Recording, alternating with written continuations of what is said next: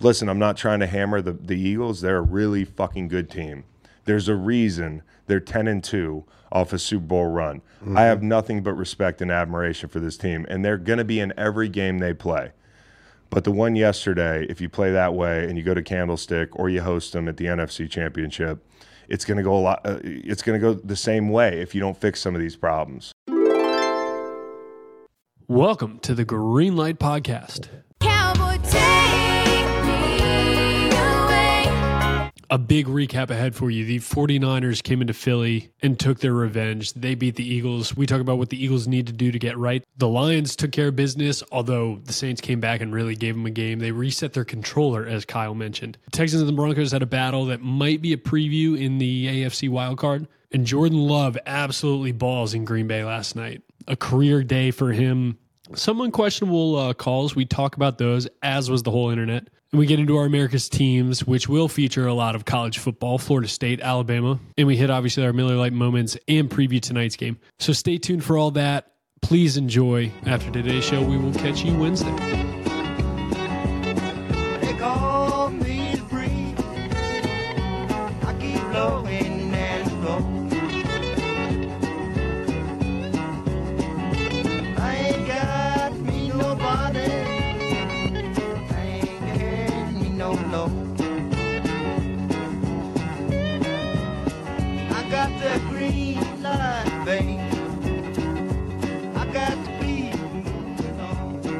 Hit the layup line, Reed.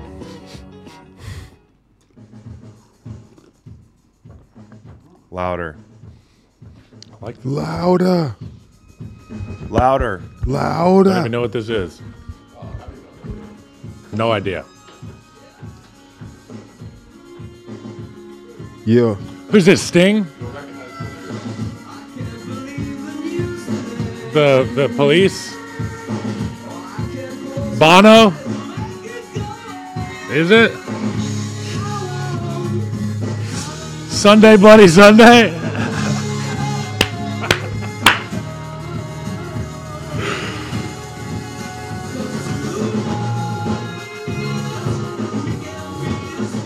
You get to Turn it off! You don't have to do a flight home from that game, at least, Chris. You can just rest up. You know, there's no long flight back.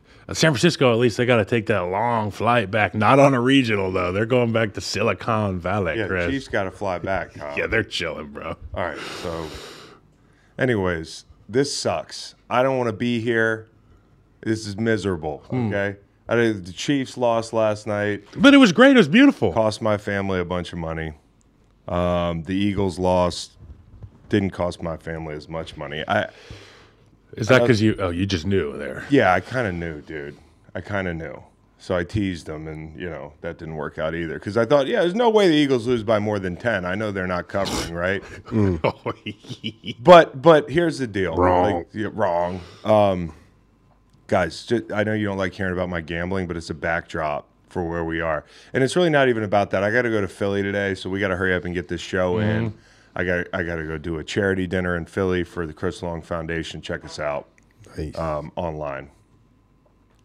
Hey, uh, it doesn't get much worse than that, does it, Kyle? For our two former teams, you know, No, it doesn't. So we're gonna talk about the big losses, Philly. I wanted to wear. I brought a fucking black. I would say they were not the same type of loss, but No, they weren't. They I'll let weren't. you roll with this one. But I will say, Kyle, like they have the same chance of winning the Super Bowl. You, that you're right about. Actually, you guys might have less of a chance You're, you know, I'm not going to sit here and argue that. because there is no San Francisco in the in the AFC. That's the whole thing that gives you guys. Somebody's got to beat San Francisco up for this AFC Yeah. matchup. So I mean, we'll get into this, but uh, I, I brought a black blazer in because I was like, yeah, I'm wearing all. Put it on. I'm Put mourning. it on. But then I realized the fucking Niners did the whole thing, and I don't want to get screen grabbed looking like I'm standing with Chase Young. well, if you can't beat them, join them, right? So I got sunglasses on. I don't even want to make eye contact with anybody. I'm just miserable today. So we're gonna get into America's teams. How about we do Yep. that? Get this show on the road. America's teams. I'll get us started here with the America's teams. Welcome to Week 14, ladies and gentlemen. It was quite a slate. It's a, a lot of shuffling on the America's teams list. Number one, San Francisco Road Warriors, underappreciated quarterback, non-superstar Brandon Aiyuk out there making plays as well. Looking at Kyle Shanahan making adjustments after a slow start. Love them. Number one, best team in football, most complete roster in the NFL, the San Francisco 49ers. Number two, you know who I love? Nick Saban. Always have. His guys love him. They give him Yeah. real hugs in post game interviews. They do love him. On the field, you can see that. Yeah. Like when he's like, "My guy right here did a great job." The guy gives him a big hug. Like it's Yeah, a, yeah. it's a real hug, Nate. Like these guys love him. Nick Saban, Alabama, Crimson Tide, roll damn Tide. So happy they beat Georgia because Georgia's just become the annoying SEC team fan base. I walked into a bar on Saturday to watch the game. It happened to be a Georgia bar, and the fans there were just they were kind of dickheads, Really? men and women. Really? they were very pompous.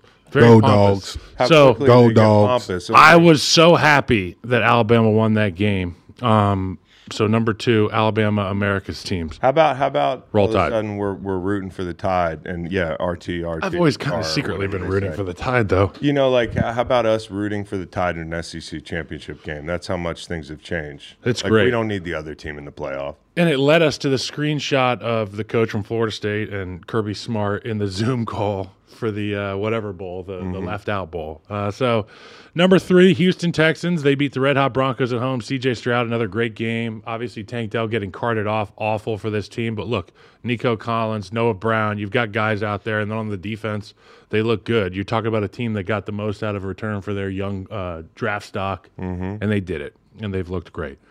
Number four, the Green Bay Packers.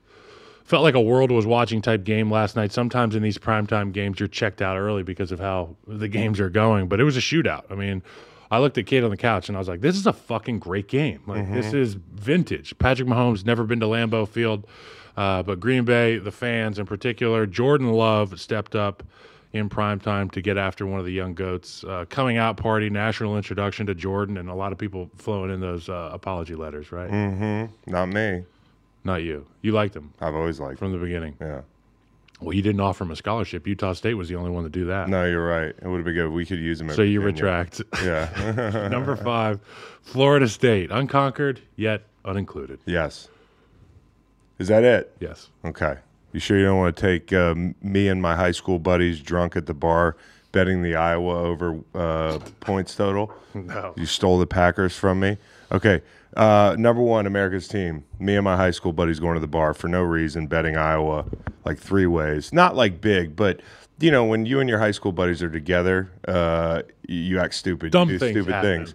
And a bunch of 38 year old men guttural screams every time Iowa got a first down in this bar, and people are looking at us like, "What the fuck is wrong with these guys?" Well, these guys all decided to get drunk at four o'clock in the afternoon. We all got a hall pass for the second half of the Bama game, stuck around and uh, bet Iowa money line. We talked ourselves into a little bit of Iowa, Iowa money line, and then uh, over six and a half points, which could happen in one play. You know, a lot of people Yeah. are teasing me online for saying that I bet that, and it's the biggest sucker bet of the century. I know.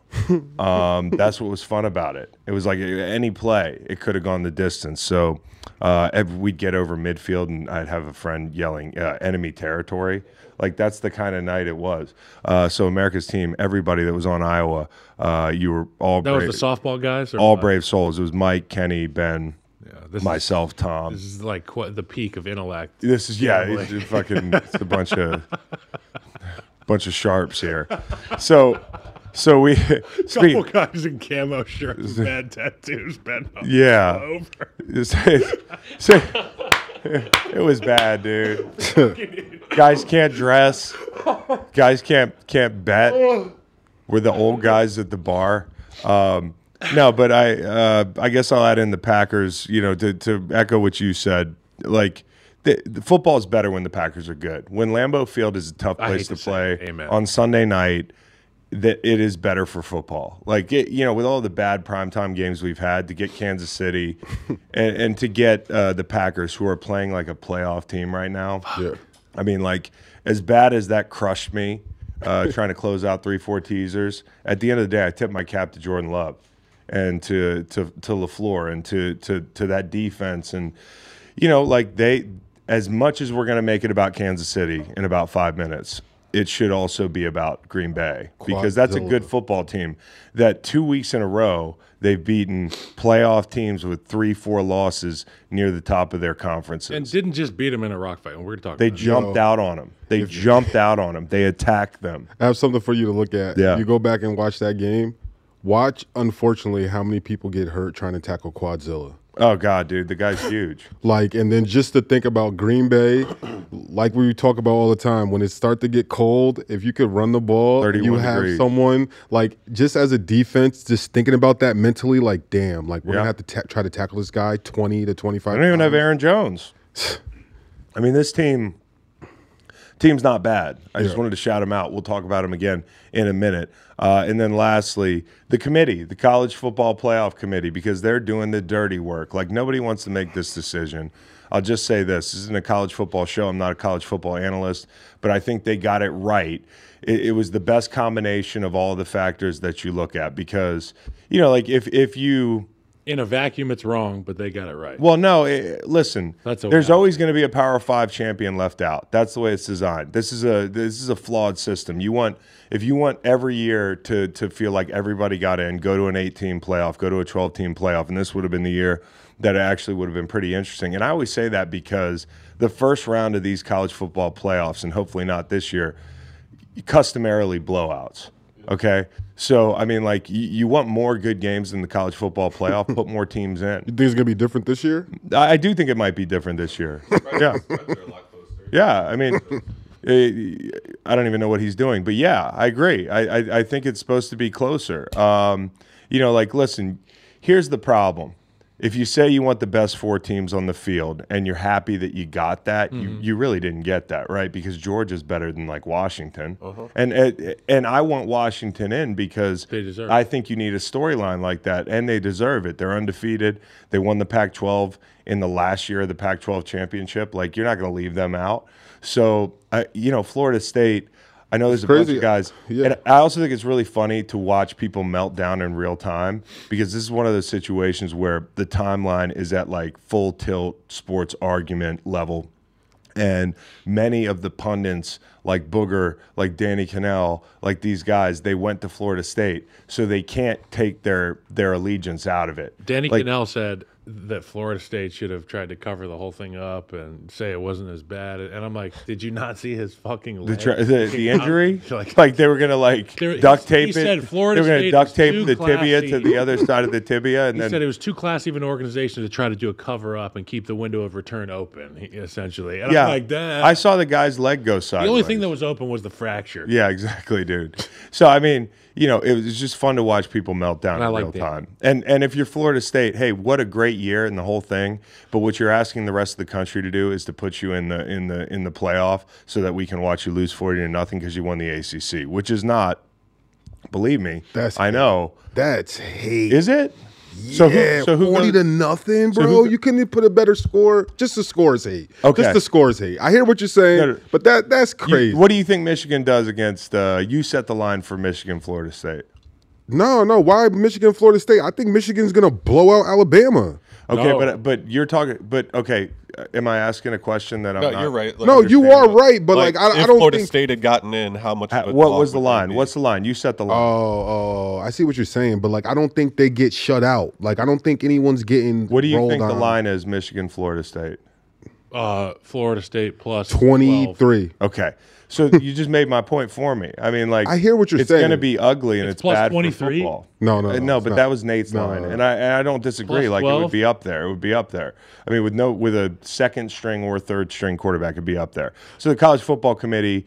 I mean, like this is you want them to get it right. Give them a better situation. I mean, give them a better playoff. Give They them, are. They're going to the 12 team, They have to. and then you, the Michigan uh, reaction really said it all. They didn't want to play Bama. The Michigan players, was like, ooh. like, Yeah, oh, I know. They vomited Yeah. when they heard it. Yeah, that was tough. threw So, anyways, eggs. that's America's teams. Um, Quick question. yeah. Have you seen the Mike Leach discussion of this committee? You know, rest in peace, Mike Leach. He talked about. I was like, damn, he, Mike Leach reanimated. Yeah, yeah. Give me some It was a reanimated Mike Leach. hologram. It's essentially Mike Leach talking about how people get onto these committees and the people that invite them onto these committees and the things that they do socially and Well, think about the people that vote for the Hall of Fame or the MVP.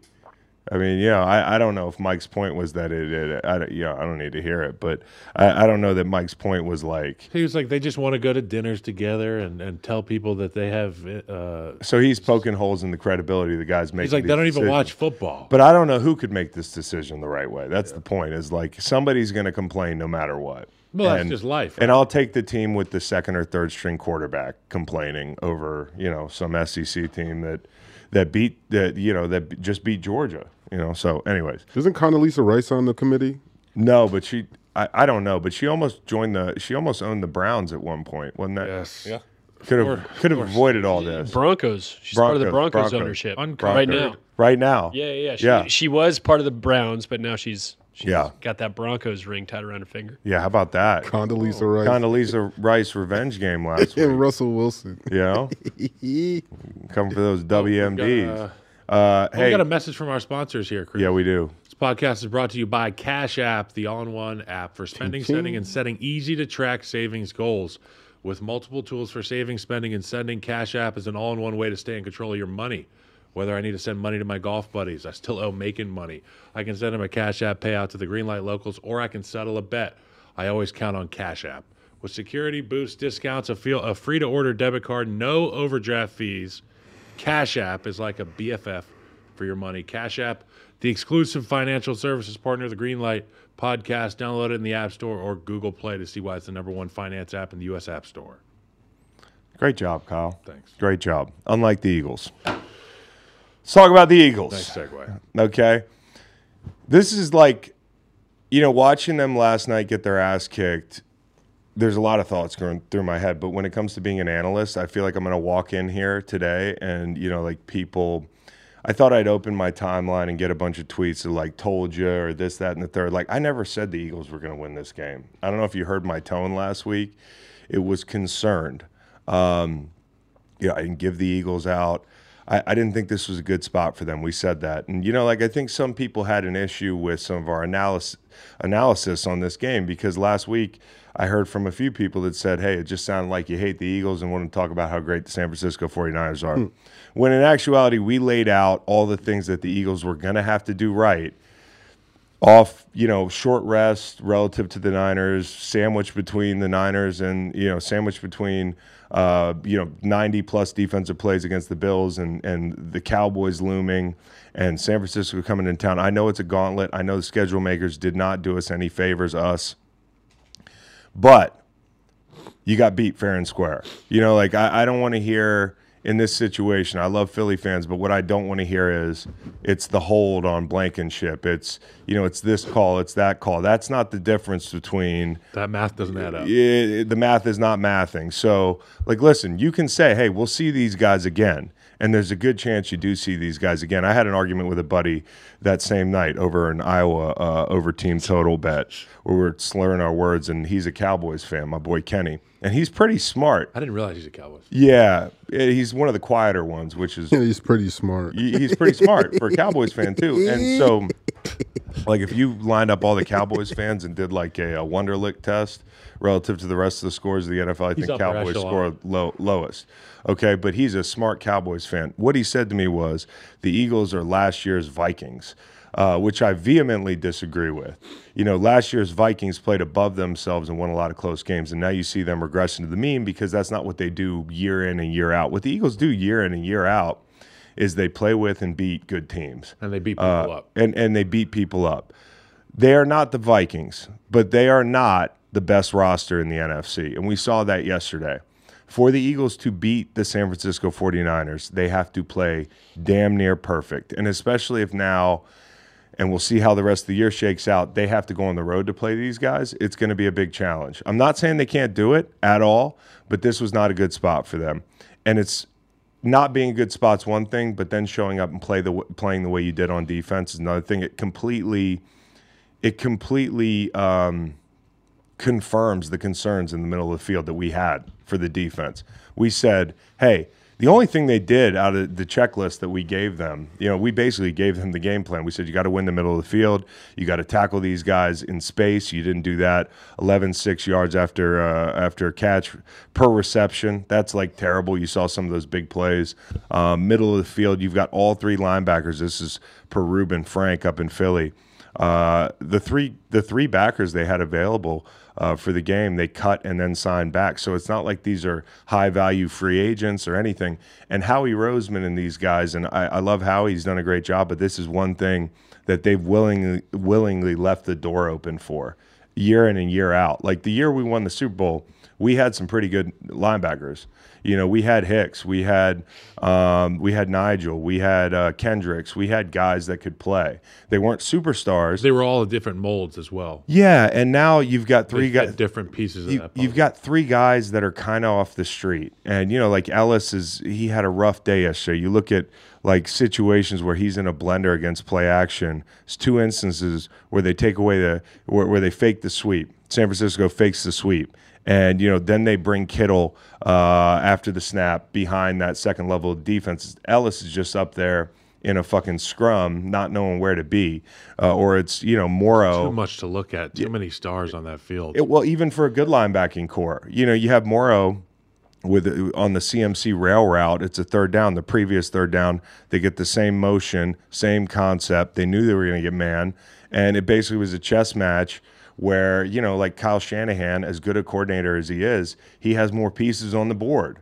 It's just, you know, like that's not a chess match you're going to win with those guys at the second level. And I don't know. Like you could say, hey, they're going to bring in Shaq Leonard. I don't think he's going to be the player he was. I don't even know if he's going to want to join that linebacking core. Like he's deciding between Dallas and Philly. Okay. I was just going to ask you that. You think he's probably going to wait until this game this week and the outcome of this game? Maybe that's how he picks. Maybe if he's smart, maybe it's one less game he has to play. You know, chances of getting hurt higher. I don't know, but um, I just look at it like even if you bring in Shaq, what's going to be the difference? You know, like you, you you had one backer down. I've had some people say, well, they had a, they had a guy down.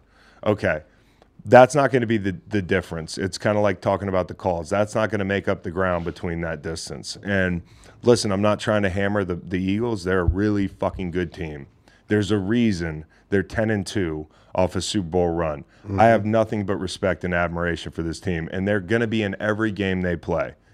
But the one yesterday, if you play that way and you go to Candlestick or you host them at the NFC Championship, it's going to go a lot. Uh, it's going to go the same way if you don't fix some of these problems. Do you think um, mindset of the game just um, had anything to do with it? Just like visibly seeing that the 49ers, like this was this was kind of like their Super Bowl for like this week or whatever. It, it was just like you said, they walked in with the all black. You can kind of tell like, hey, we're going in here and we're gonna show everyone. Everyone's talking shit about last year, whatever it may be. They remember Yeah. what they did to that team when Brock came out. Yeah. But do you When it think became a like? fist fight and, and they had one arm tied behind their back? yeah. But do you really think I that mean, like? they talked saved about that it this up. offseason. He said they wouldn't have fucking. But look, like as ex players, do you think like having that mindset, like that edge, it was was maybe the difference? I don't think like, it's a 23 versus- point edge. I don't think I, I don't think I think like yeah, you can chalk some things up to San Francisco They're just being better ready to and play. better. You can chalk some things up to Philly being tired, no question about it. But you know, like when I look at the personnel, mm-hmm. it, it, it's a tough matchup. It's just it, it's a bad matchup in the mi- in the middle of the field, and that team will kill you in the middle of the field, and they did. And so, like, that's my biggest worry is like, yeah, we'll see bringing in Shaq what that might do, getting a little healthier, what that might do. But if you have to rely on certain guys at the second level, they're not going anywhere. And I don't know why you played that much man, you know, like for instance. So I think there's a lot of things going on with the Eagles. I think people say, hey, they're not the same team as they, they were last year. And I would agree. But at the same time, the, the players on the field are mostly similar. Like there have been some losses. I think the scheme has changed, especially offensively. You talk about offense, not being able to run the ball, the reluctance or the inability, um, where Jalen Hurts is basically, I think he was a leading rusher in this game. Yeah. Like that's not good. That's not how, how they're built. they were averaging about 2.7 uh, a pop, and I mean that's this team is built to run the football and complement it, complement it with deep shots and let Jalen take over games with that X factor ability. But you know, make no mistake about it. If you can't run the football against a team, if you line up and say we have to run it and get four yards, and you're getting 2.2 or 2.7, that is such a deflating thing for your offense. The momentum, uh, you, you become a, you become a, you know, a one. What are they One trick it? pony. Yeah, you're a one trick pony out there. You got to throw it 45 times with Jalen. He then becomes your leading rusher as a result of having to scramble. You get him out And he of the had game time. because he gets dinged. He comes back in the game. That's the that's the disappointing part is like he had a lot of time. And there's no turnovers in the game. So the score right here, it's not like, well, it was plus two turnovers in favor of the 49ers. Yeah. That's why it's 42 to 9. No, this was an ass whooping on the road in an environment as raucous as you see. Uh, if you've never been to the Linc, if you've never played against the Eagles, you go up there and play. And It's an- those it's a hostile environment. Those fans aren't on short rest. Yeah. They're well rested and ready to bring it. Obviously, to your point, 90 plays for that defense last week. I think it just wore them out. I think it wore him out. Uh, but again, i- unless you fix the second level of that defense with scheme or with some additions, and I don't know where they're coming from, uh, but like you know, Kansas City, we're about to talk talk to talk about them. You look at the wide receivers. I'm looking last night to see who's on the street. You know what I'm saying? Like I'm like, what's T.Y. Hilton doing? You know, like I'm looking at the free agents uh, at linebacker and saying like, is anybody like, are you up? You know, sending out a, a lot of are you up texts if you're Howie Roseman, and so like.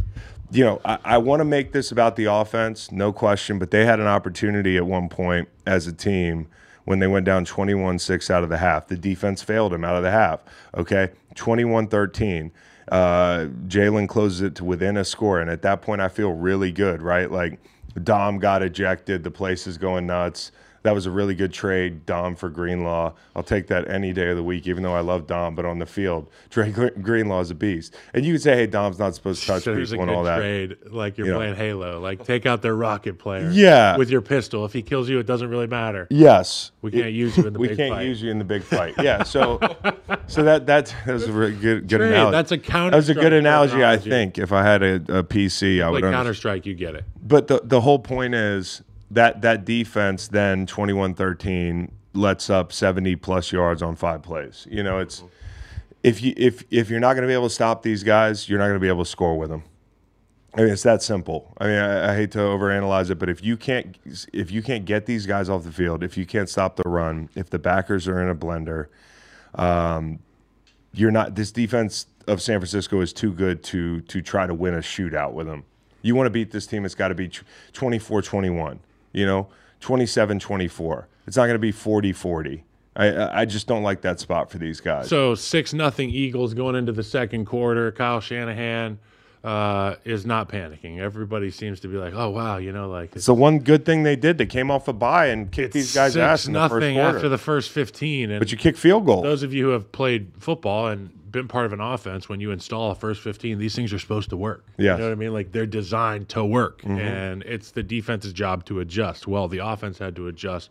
Kudos to Shanahan and Purdy. Those guys remain calm. They come out in the second quarter while they're still scoreless, and they uh, they ran a mesh concept at a certain point, and it's kind of like when I play Madden and I can't get a read on the defense and I can't run the ball well. I run a mesh concept, which is just run everybody across one another, whether it's man or if it's zone, you're gonna. Uh, some of these receivers are gonna have opportunities to sit down. It's like what Kelce does. Kelce takes the snap, he runs ten yards up, and he takes a hard left, and he only stops when there's a void. Well, that's kind of like the mesh concept, but there's no up. It's all across. So Brock Purdy, a bunch of options, and that's kind of the nature of this offense. It's getting the ball in guys' hands that are open underneath and letting them run with it. Yeah. I mean, Kittle, McCaffrey, all these dudes, Aiyuk, they all make big plays and they run with it. And Brock Purdy is efficient, he's effective, and what we were talking about earlier, no turnovers. He's man. damn good, dude. He's damn good. This guy, you know, he he shredded the blitz last night. Um, this guy continues. I mean, look at what he's done against the best two teams in the NFC. But that drive was a reset. My point is that drive was a reset button. Yes. There's no panic. That's what makes San Francisco so great. They got a guy who's like, you know what, man, we got answers. they don't panic. Next thing you know, it's have 45 42-19. because they can run their stuff in a hurry. They can run physical offense with pace and with aggression and with speed. Um, and and they don't have to go away from it. Brock But Purdy Brock, MVP. Brock Purdy. no, I don't. I don't put Brock Purdy as the MVP. That's I, a question. no, no, I just don't put him there yet. I just don't put him there yet. There'll be people that say, "Hey, look at the numbers and all that stuff. Worth stuff." some airtime. I just don't look at things from a number standpoint. I look at when it comes to MVP, it's a combination. I'm like the college football playoff committee. It's a combination of how valuable you are to your team, how good is the, the team, Tyreek Hill. and and Tyreek Hill be up there for Make me, it a case right? if he You gets know, if he gets two thousand yards this year, you think they should they should give it to him? I don't know about that, but it kind of depends on how the quarterbacks finish. The odds say it's mostly a three horse race between Purdy, Hurts, and Dak, all at plus 350. See- with Mahomes away back. way See, I see. I still think if the, if and we can get into uh, the Chiefs in a second, but I still think if Mahomes runs the table and figures this thing out with this this group of wide receivers, He looked pretty damn good last night. He did look good, other than that He pick. looked great. Other than that pick, which I don't know if they're running the wrong route or what. I mean, at You that point, I'm just throwing stuff around the room. Um, but yeah, no, I um, I don't know who, who wins the MVP. It's the most wide open. I mean, it's Last been. thing about this San Francisco front, uh, the the San Francisco Eagles game. Um, we've talked at length in the past about how the matchup, in my opinion, that would drive San Francisco crazy It was that interior defensive line of Yeah. the Eagles. And albeit they were run down, um, I, I credit that San Francisco O line. I really think they give uh, great effort and they got great production yesterday and they were able to keep things clean. They were able to run their offense. They didn't give Christian the ball 30 times, but 17 times, almost 100 yards. They were able to stay on schedule. Brock was comfortable. Big shout out to that offensive line, particularly the interior. Um, I know how it is to go against a group like that, and it's it's no easy task. Yeah, guys took care of business. I mean, e- last thing, Eagles are not a oh. bad team. They're a very good team. They're one of the best three teams in the NFC. But right now, San Francisco has separated themselves a little Phillies bit. an eight. They showed up to the bar last night, and an eleven walked in with some makeup on. Yep, that's a really good way to put it. Philly might be a nine, dude. Yo. it's just the They look like an eight. Chris, last what, yeah. They, I know you- well, it didn't look like an eight last night. Uh-uh. Chris, I know you said last thing, but like one more thing from from that game, I want to ask you, how do you feel about Jalen Carter's emotions and like him on the sideline? Visibly, he got that penalty, but people just seeing him cry and just like being in the moment as a rookie. What do you think? Like you would say to him as a vet, like to help him get through this? Well, I just put my arm around him. Hey, he, bro, you've been one of our best defensive players, man. Like, you know, we're gonna make mistakes out here. Every game's not gonna go our way. I mean, this is we've look at what we've just done. That's what mm-hmm. they should be saying in the in the locker room is look what we just did for 12 weeks. Okay, fuck, we just lost to a very good football team and we played poorly. Um, there's no need to get down in the dumps on this thing. We got Dallas. There's no better medicine this week than having to play Dallas because you got no time to think about this stuff. And so for Jalen Carter, like people want to make fun of him about crying and that sort of thing. Shows he cares. What what what do you want? the Fans make fun of players or they get mad at players when they're not. They don't care enough. Like Deontay last week. Uh, yeah, Deontay celebrating last night down Well, three too. scores or whatever. Brutal. But but you know, like you got your rookie who's crying over a loss and crying over you know Fucking something. love it. I don't care, dude. You know, some people cry, dude. I some people get cried. some people get frustration cries. What, whatever happened to Jimmy V, man? Mm-hmm. Everybody wants to fucking talk about Jimmy V this time of year, but then Jalen Carter has to cry. He's just trying to have a good day. I would say, Jalen, you want to channel that emotion. You're going to play fullback next week in the red zone. Also, what what what is the thing about men making fun of men crying? It's like it's not supposed to be masculine. It's not supposed to be strong. Jalen Carter would destroy you, Yeah. guy online. Yeah. Okay. Yeah. So now you just got beat up by a guy crying. Yeah. You know, I'd like I'd like for crying Jalen Carter to get get a minute in the phone booth with Most each- dangerous each- people are the people that are crying. yeah, dude. Don't fuck with somebody that's got frustration Yeah. tears going, especially not a big dude like him.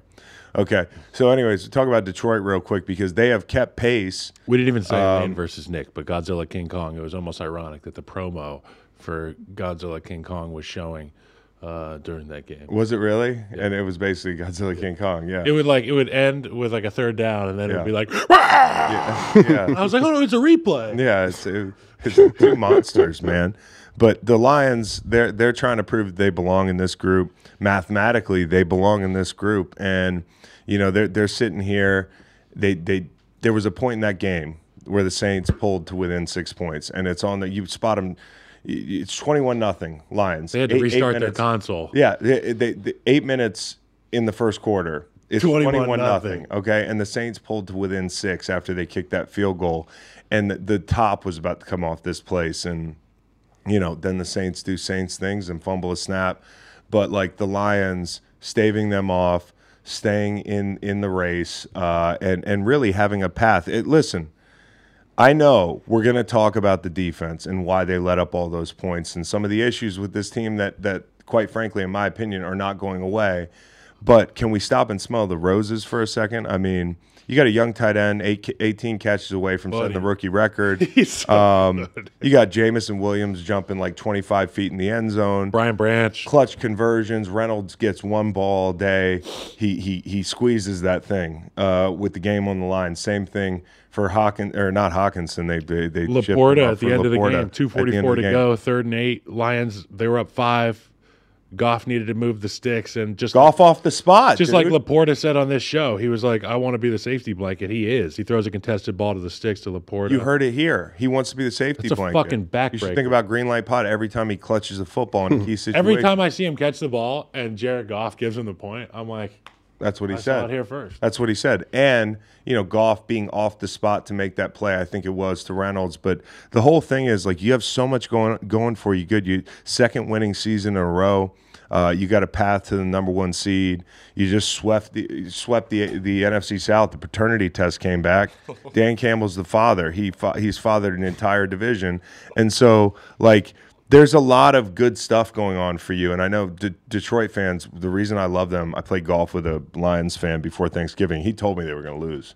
You know, they're realistic people. Like So they you- swept you- the NFC South. Yeah. There was a year that we didn't make the playoffs and we swept the AFC North. I think it was 2016 or something. We were a bad team. Mm-hmm. Yeah. But we swept, and I tried to get AFC North T-shirt. You should have got it. You should have got yeah. made. You should have got the championship T-shirt made. It was terrible. You still have. we can send them to Dan. But the point is, you guys know, you guys know what you guys know your team. I think you know your team.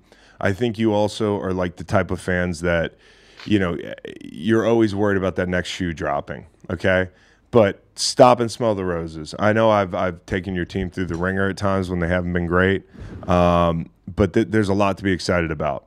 Okay, and I know your expectations are sky high, but that's a good thing, right? Like that you're not fully partying in the streets because you know you're you're first in the division this late in the season. But you're not you have a shot at perfect. the number one seed. You're not perfect, okay? My big issue with Detroit, they want to be bullies. They want to bully people, leave them no choice. So I look at a team like Dallas, and Dallas just like strangles. teams. Well, we weren't done blowing these guys. You're you're into. I'm pissed. I'm- Okay, I'm pissed about Let's it. transition into the. Because like Pissed I, I have a future. part. I have a future on Detroit So do I, but I have against I have the win total. Joe Flacco. That's not gonna happen, Kyle. Joe Flacco looked all right. You just lit two hundred dollars on, okay, on fire. I will say this though. For the Lions, you want to be a bully, you got to play some defense. You Yeah. got to play defense in big moments. You can't let these teams. Uh, everybody gives up a touchdown, right, Chris? Yeah. But like the good defenses come to the sideline and say, "No fucking more." No, none of that shit. Yeah. Punts or turnovers. Uh, starting from here on out, if the Detroit they can't cover all their bases, they put a finger in one hole and it's somewhere else. Hmm. Like for a while, it was the offense that couldn't get going. Jared Goff's a fraud. What finger in holes? yeah, Yep. You thought that was funny. I'm talking Well- like damn. yeah, yeah. It's a yeah, it's a it's a damn thing. Sometimes you might need to put two fingers in Yep. there. That's what I got. I'm like, it's the identity issue, right? For Mm-hmm. Detroit. Like let's let's have this thing be let's have this thing be tidied up on offense and defense. Maybe drop more guys in coverage. Three fingers. Yes. You get my, you get my point here. But the point, yeah, I agree with you though. you want to bite kneecaps, take people to deep water, take them where the Eagles can't breathe. Like, But they, but offensively, they do. Like that's what they do offensively. But as a team right now, Thank you. because of the defense, you're not doing it. And you know, like Kyle, or it's bad decisions by the coach. I'm I, say it. I'm not. I'm.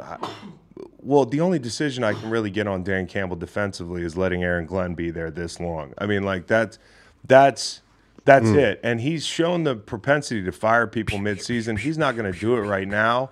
I kind of feel like you're at a point where defensively you just have to do some different shit. You get up 21 nothing, uh, and then the Saints score three touchdowns in a row. Basically, they'd scored three touchdowns the last 30 possessions, and I know, you know. Um, I- I know you won the game and everything, but you come out in the second in the second half, and you know you're playing a little bit, bit more off coverage. You got to get guys that can get home, and and we've talked about this. Hutchinson, really good player, uh, fun to watch. He actually Bruce Irvin, he forced that Bruce Irvin sack. So people might say, hey, where's Hutch in some situations? Well, there's one, Yep. right? But other guys have to step up, and hopefully an Irvin signing um, Irvin, yeah. will actually help. Uh, but I, I think I'm still waiting for a, a run of these Detroit defensive plays where they create turnovers in these high scoring games, or when a team's trying to get back in it, you shut the door with a, sa- a Stymie sack their fumble. momentum somehow. Yeah, and somebody will say, "Hey, Chicago game, we did that at the end of the game, backed up.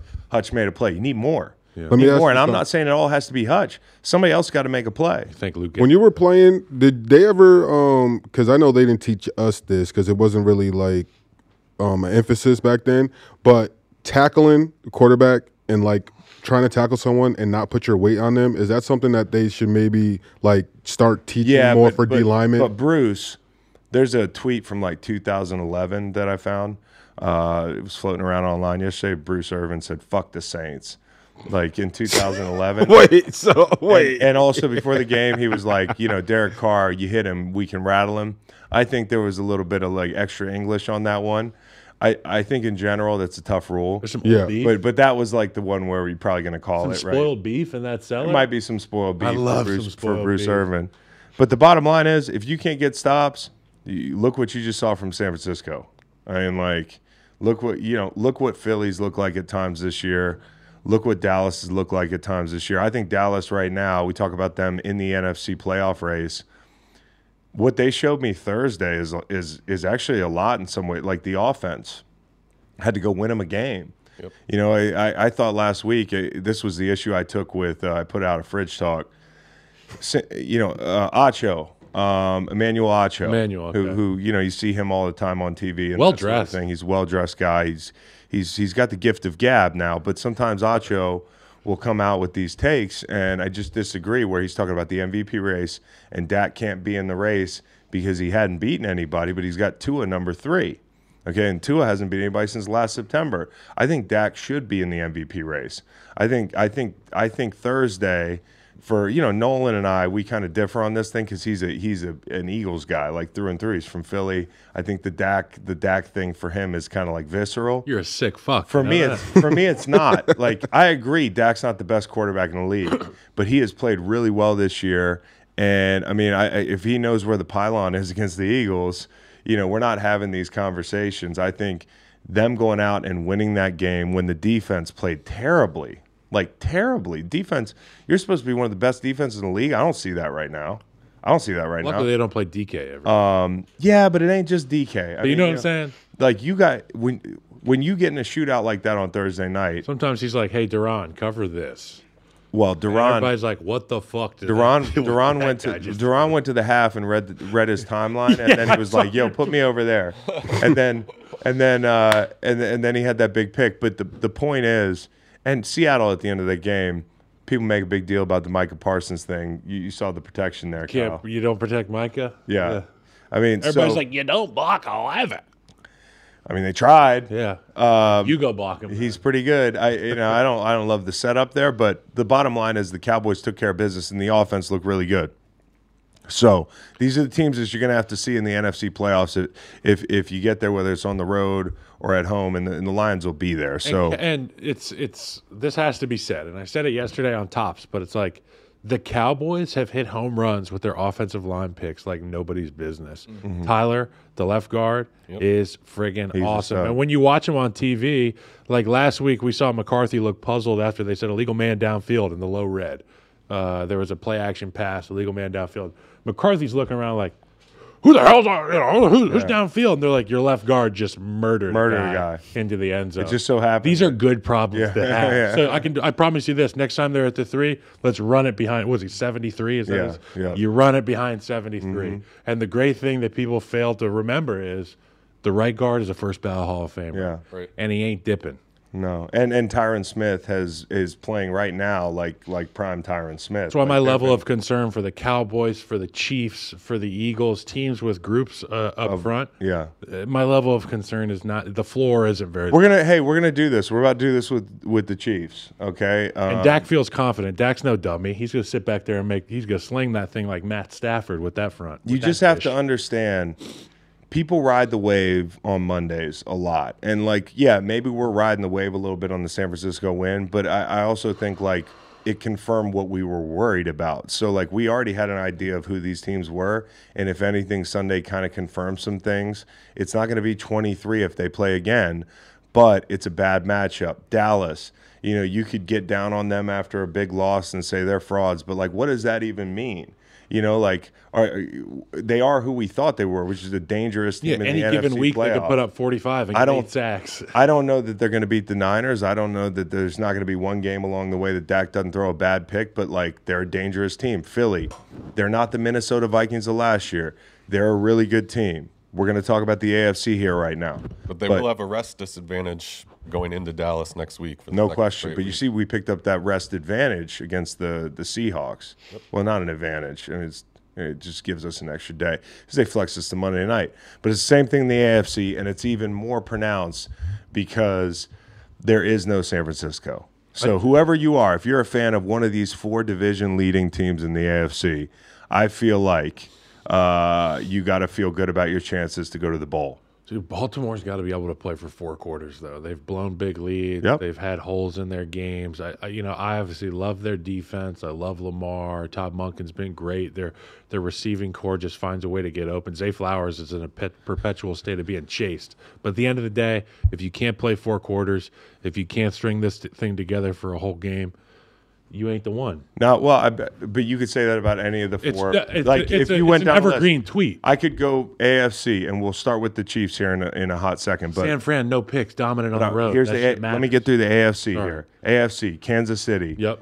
Bad wide receiver corps. You know, like I don't know what's going on with them. We'll talk about elite. that. Okay, and then the same thing uh, with with with you know any of these teams. The Browns lost Mark Andrews. You talked about their their their um, what's the word uh, propensity to turn the ball over Mm. or not finish games. I mean, you know, Miami hasn't beaten There's anybody. holes good. in the box score. Jacksonville. Do we really know yet? So in the AFC, it's kind of wide open. Jacksonville controls their own destiny. If they win out, they'll be the number one seed. Huge They're game- learning how to play with against leads. Baltimore. Let's start this thing on the right foot and talk about the Packers positively. This is from Sheil Kapadia. This is uh, this is a tweet. Based on EPA per drive, the Packers' offensive performance against the Chiefs was the, the fifth best for any team all season. Seven possessions, three touchdowns, two field goals, two punts, at least two first downs on every drive. Jordan Love's improvement is one of the stories of the season. And I agree, it is one of the stories of the season, but it's also the the improvement of the scheme and allowing him to do more, which he is his complete. The guy, I was last night watching him and Mahomes dueling it out. Oh, man. And you're like, dude, this is a moment where a guy grows up. Yes. And I at this point, I don't know what holds him back. Right. I'm not saying they're going to win the Super Bowl, but what I am saying is this is one of those moments where you're like, okay, I might have seen enough to not just say I'm not out on him and I'm going to stick with this guy, but to actually say like this guy's a plus at quarterback in the NFL and and a guy you might like to have. And Mm-hmm. for the. Packers, that whole sit him a long time thing, I think he's got some some moxie because of that.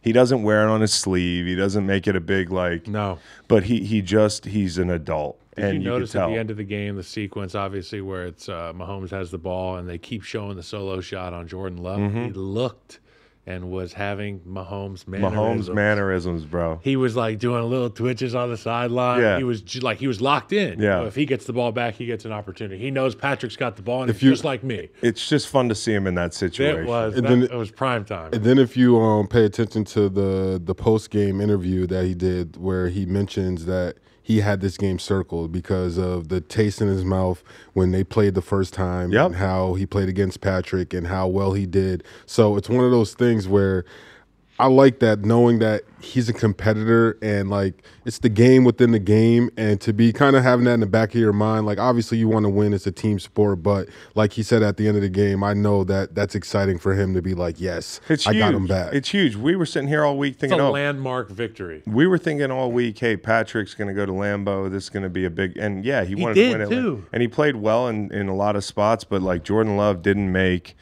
uh, he made one less mistake, whether that was on the receiver or Patrick. Like that, Well, I'm going to break that down. yeah, okay, good. But like the point is, the point is this team is to be taken serious.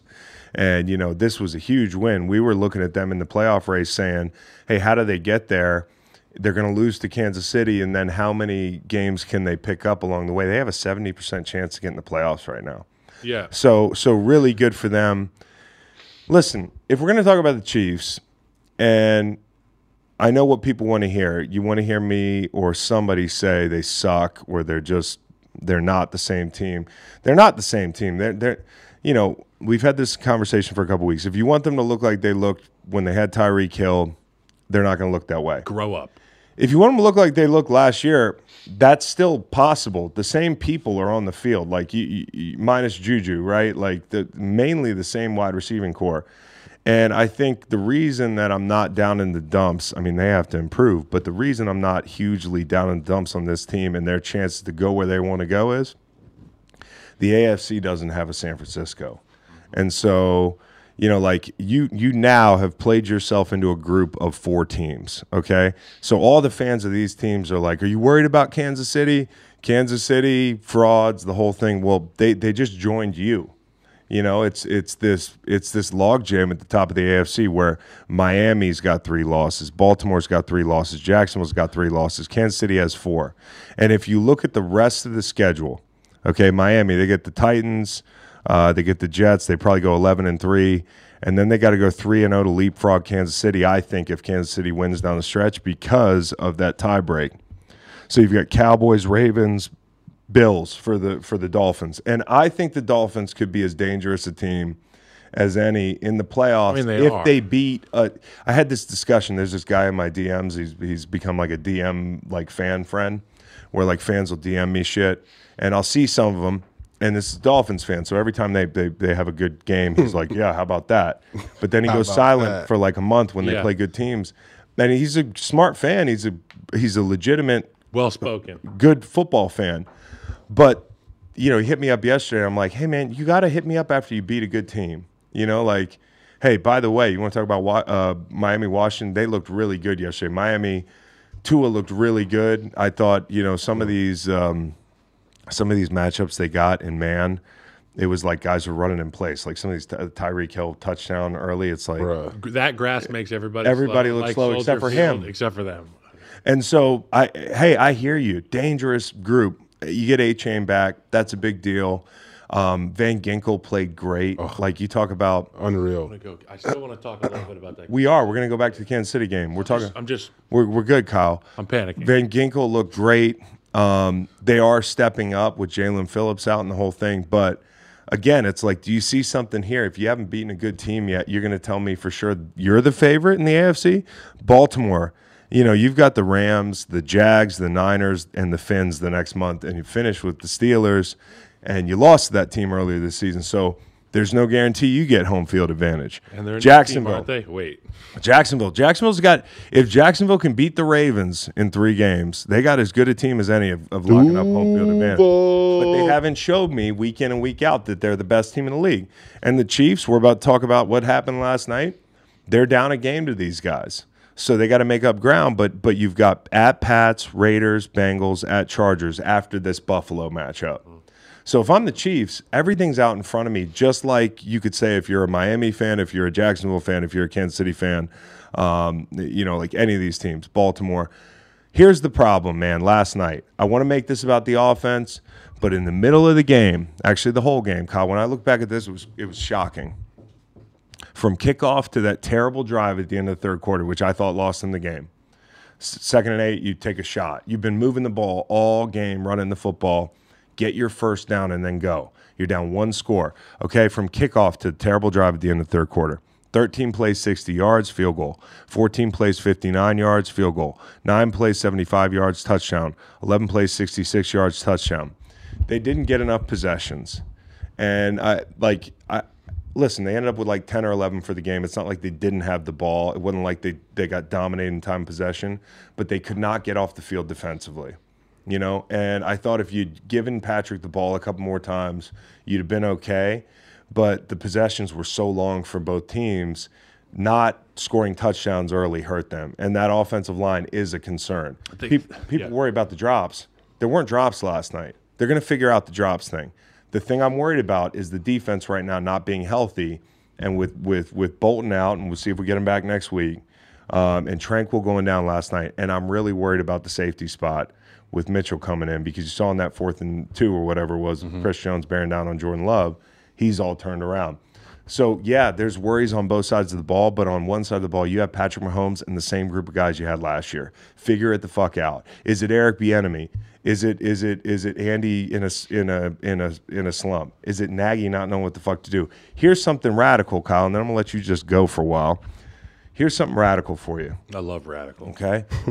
if Zach Ertz doesn't get picked up by the Philadelphia Eagles, the mm-hmm. Kansas City Chiefs should pick him up Yes. and turn into a 12 personnel team. Thirteen personnel. Yes. Because this is the, Noah Gray, Travis Kelce, Zach Ertz. You give me a better triumvirate of go- pass catchers. And That's, that's what I'm saying. Like, okay, you having a problem at wide receiver? Take one of these motherfuckers off the field go get a hybrid on the and, field. and play big and play physical because that's kind of what these drives are amounting to right now. Your best drives are drives where you are matriculating the ball down the field. It doesn't have to look like the old Kansas City.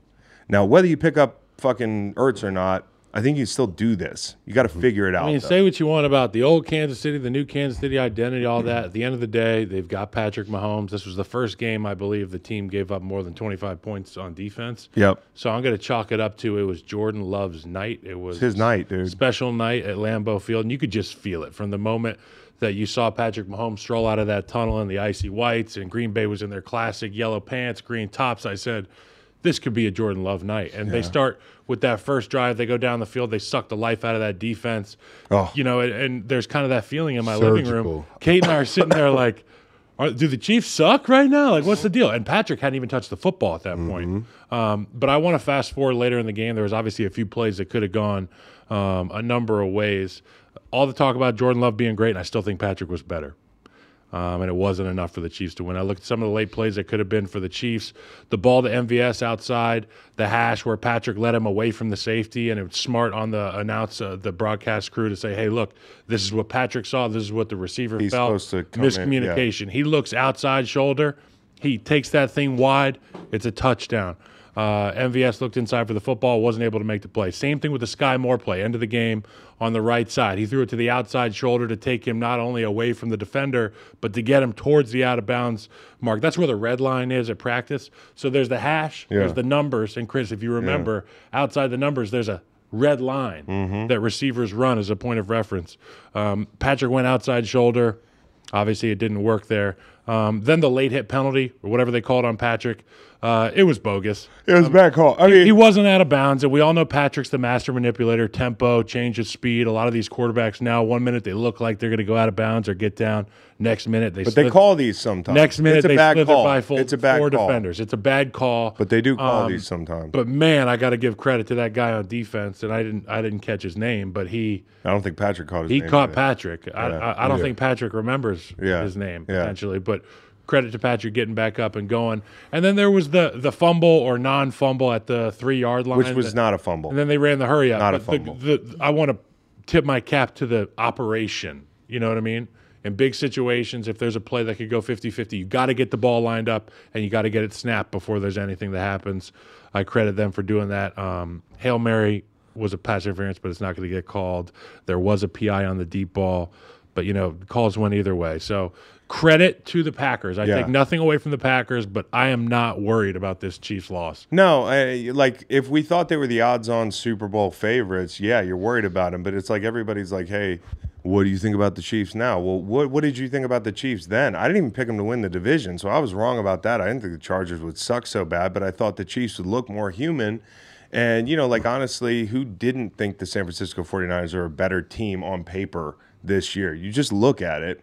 They're like the fucking. They're like the Monstars. They got a bunch of guys. They are. And what you have for for Kansas City that I think for both of us makes us feel like they're going to be in it is you might have home field advantage because you look at this, you're a game down now. But I, I really think if somebody wanted to bet me right now, I'd probably take them to finish the season as the one seed.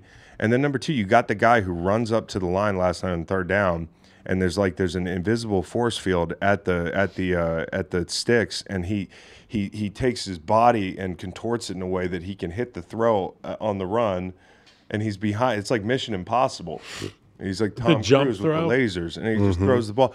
Like I know we're, but that is that guy. And then after forget. and then after that game, don't forget this guy the guy last week who took who or two weeks ago who was like uh, drops on me MVS down at the goal. It's not on you, but he's he's up there taking bullets for his guys. And then after this game, he's like, you know, the MVS. It's clear PI. Now you could say, hey, the the 15 yarder earlier, you didn't get that. The clock didn't wind. The whole thing, but Patrick Mahomes after the game is like, hey, I got no problem in that situation. They let guys play. He's a fucking gamer, dude. He's and he's the best quarterback in the league. And you can tell me, hey, Dak's got better stats, or this guy's got better.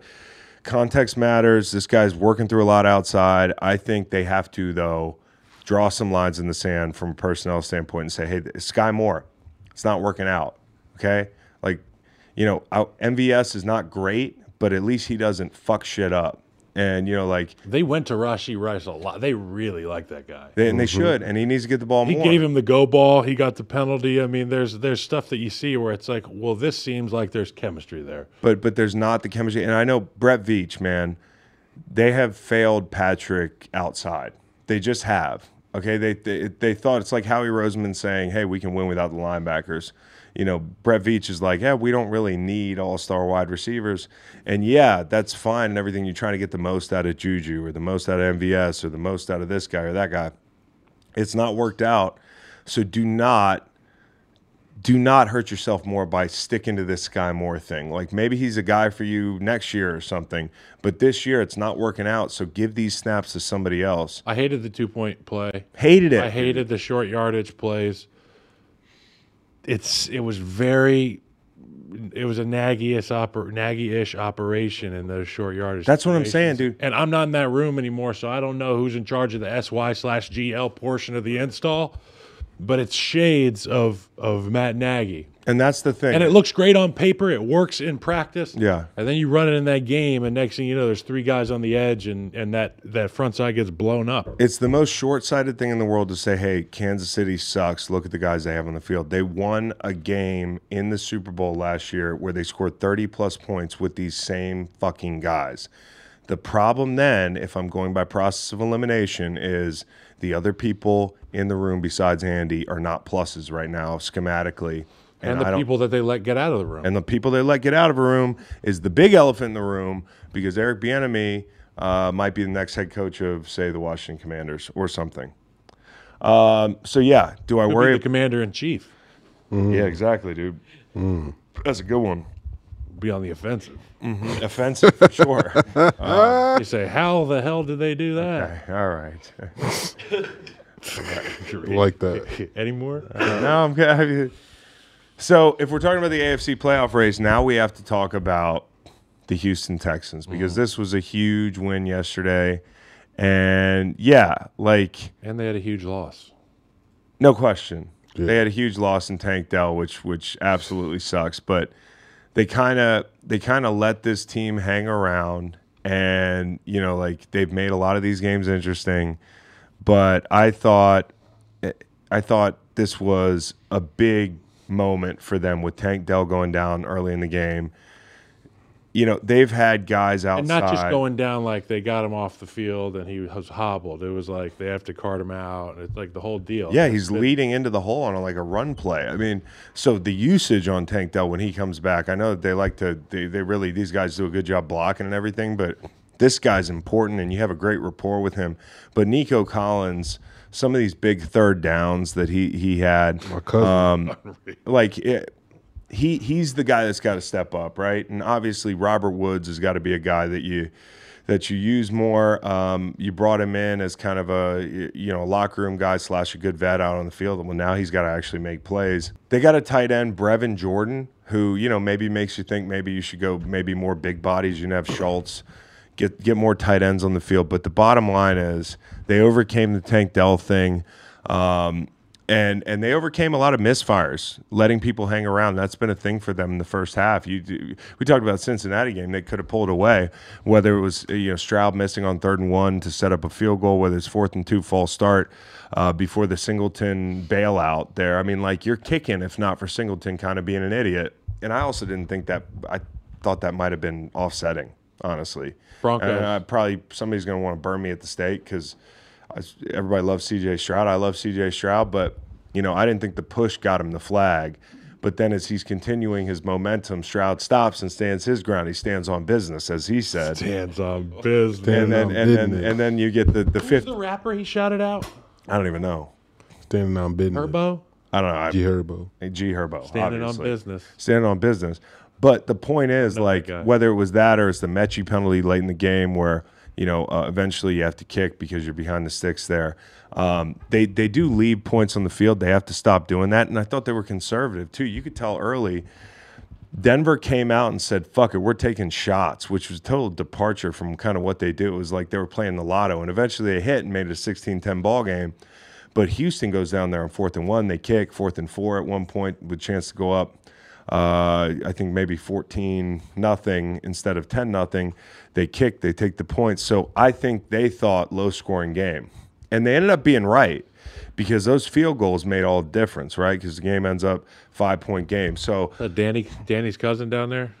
Amendola. Amendola. But the bottom line is Denver made this a game, and uh, I thought the defense was some really timely early down blitzes, especially second down, knocking them down for negatives. Vance deserves a lot of credit for continuing to put this team in positions to win. But that last drive, they couldn't convert all day. I think at one point they were like 0 for 8 on third down, and they needed like a third and four. I think it was with 0 for 11. Yeah, 0 for, for 11. Denver. Well, I saw 0 for 8 at one point in the third I think quarter. it's a fake stat. I I almost thought it was a fake stat. yeah. Like you can't convert a third down, and then the, suck. the last drive they find a way. Third and four, fourth down, fourth down. They come to the line. I think Russ. I think they're seeing something on the back end. They call a timeout there on that that last fourth down. I also think the two Houston uh, tackles were in threes, and they call a timeout. They get to they get to a play. I think Russ is looking at the out and he knows based on that look. Now they ran somebody into the A gap on a stunt, but I think he knows like I like my chances down here. And Russ with his legs continues to be a plus. So uh, Denver's not dead, but I was concerned about the turnovers for Houston coming into this game. Three turnovers for Russell. I mean, Yeah. I, it's something I wasn't even prepared for. I was like, is the Denver defense going to take it away twice for CJ? But it's flipped, and also the protection. Uh, I, I want to not take away from the protection, but give a tip of the cap to the Houston edge rushers who have been great all year. Will Anderson, another huge game. I think he had two and six hits and Here's maybe the- eight hits. Here it is, Kyle. I got the list for him because I think you know Will Anderson. Thank you. Will Anderson is an interesting narrative because it's the classic. Look at the sacks. Look at the you know like the splash plays. He's a look at the tape, dude. Look at the tape with this guy. I mean, caused the pick with the tip, blocked a punt. He had two sacks. One of them, punt, that's what it was. one of them was a layup, but this is a tough layup to make. Where you you he's playing boot honestly. So you see some guys scream up field and just abandon their their their technique, and they they yeah get a pat on the back, and people are like great rush, and really just gambled and put the whole team uh, under duress if if it's not boot because that gap inside of you is open what Will did or what Will Anderson did is he started his shuffle and then he headed up the field. You know, like he does everything right. He had the sacks. He had he, yeah, he's surfing. He had he disrupted uh, a third down on a read out. You know, this is the type of stuff that tells me he's smart. So they're they line up in like um, in, in in in nickel on fourth on third down. Two man game with the guys on the left side. Kyle, it's it's supposed to be a. TE. So tackle penetrates, and as a defensive end, I'm supposed to wrap around that guy, but he sees the pocket breaking and he sees the way the protection's shaking out, and he feels it and stays high, and he ends up affecting that throw, getting him off the field on third down, and then the high low to end the game. Okay, Russ threw that pick in the red zone, missed some stuff, but this is why I give a lot of credit to Houston that high low concept that got Greenard a sack earlier in the game. When you talk about high low, and I love the way this group rushes, unselfish as a group. Have to coordinate a rush against this group. You have to. What they do is one defensive end goes to power, And usually it might be on that that quarterback's ball hand side because he can see that stuff coming at him. And what's he going to do? He's going to bail out the back, and the other end is going to run the hoop at 9, 10 yards, get all the credit. That happened. So for reference, if I'm a left-handed quarterback and you're rushing over there, I'm gonna- I'm gonna cave the to- pocket. You want me to feel the pressure so Yes. I go back into this guy who's contained rushing. yes, who's high not low. who's yeah, who's not even worried about I got to be too Look high. at that, some football. Here's some right football right there. but they ran that they, that concept's pretty common in the NFL. But sometimes you do it like where you say, "Hey, fuck it," we call it fish hook. You're going to run the hoop. Somebody's going to take an inside move. Will Anderson on the Greenard sack created that, and then in the final the final moments with the game on the line, Russell throws that pick. Look at Will Anderson's bull rush and how it affects Russell. Um, ever so slightly into feeling that bailing and ending up in trouble where he has to throw that ball. And so I think that D line deserves a lot of credit. I also think guys like um, who, who is um, who's this guy? Uh, oh yeah, fucking Jimmy Ward. Jimmy Ward. He damn near knocked himself out of the game trying to light somebody up. Then comes back in the game, makes that pick, um, and then also Desmond Desmond King. All the D uh, all the the D backs. Big TFLs. Desmond King knocked that third down down. Uh, almost had a touchdown out of it where he took the ball off him and scored. They reviewed it, but the bottom line is up front and the back end, they all played huge. And if you watch this Houston defense, they play fast, they play downhill. The guys in the back end tackle. DeMeco's fingerprints are all over this defense, and they play hard. And so, tip of the cap to them. And they're balanced on offense. Yeah. They're coming alive on defense. It's like these rookies that were rookies are now kind of one and a half year players with Will Anderson. You talked about his presence of mind. This is a team that's going to be tough to beat, man. CJ Stroud is a legitimate threat. He's just not a, he's not just a good rookie. He's Yeah. a great quarterback who can go win you football games. And they have the running game, the balance with Slowik on offense. They can make this thing a chess match. Whoever they play, they can uh, kind of form uh, the fight. Here's the worry for me is Tank Dell. I don't want to like jump on the easy thing, but um, you know he was probably your your go-to guy. You know, you're, you Well, they've got three guys they can rely on. that's heavily. what that's what they got to figure out is like how does this puzzle work for him because th- this is a big deal, you know, and he was a unique guy, not just a bit a big guy for them. You know, everybody kind of has. gonna see more different skill Brevin. Set. You know, I may, maybe you do. Bradley Devon.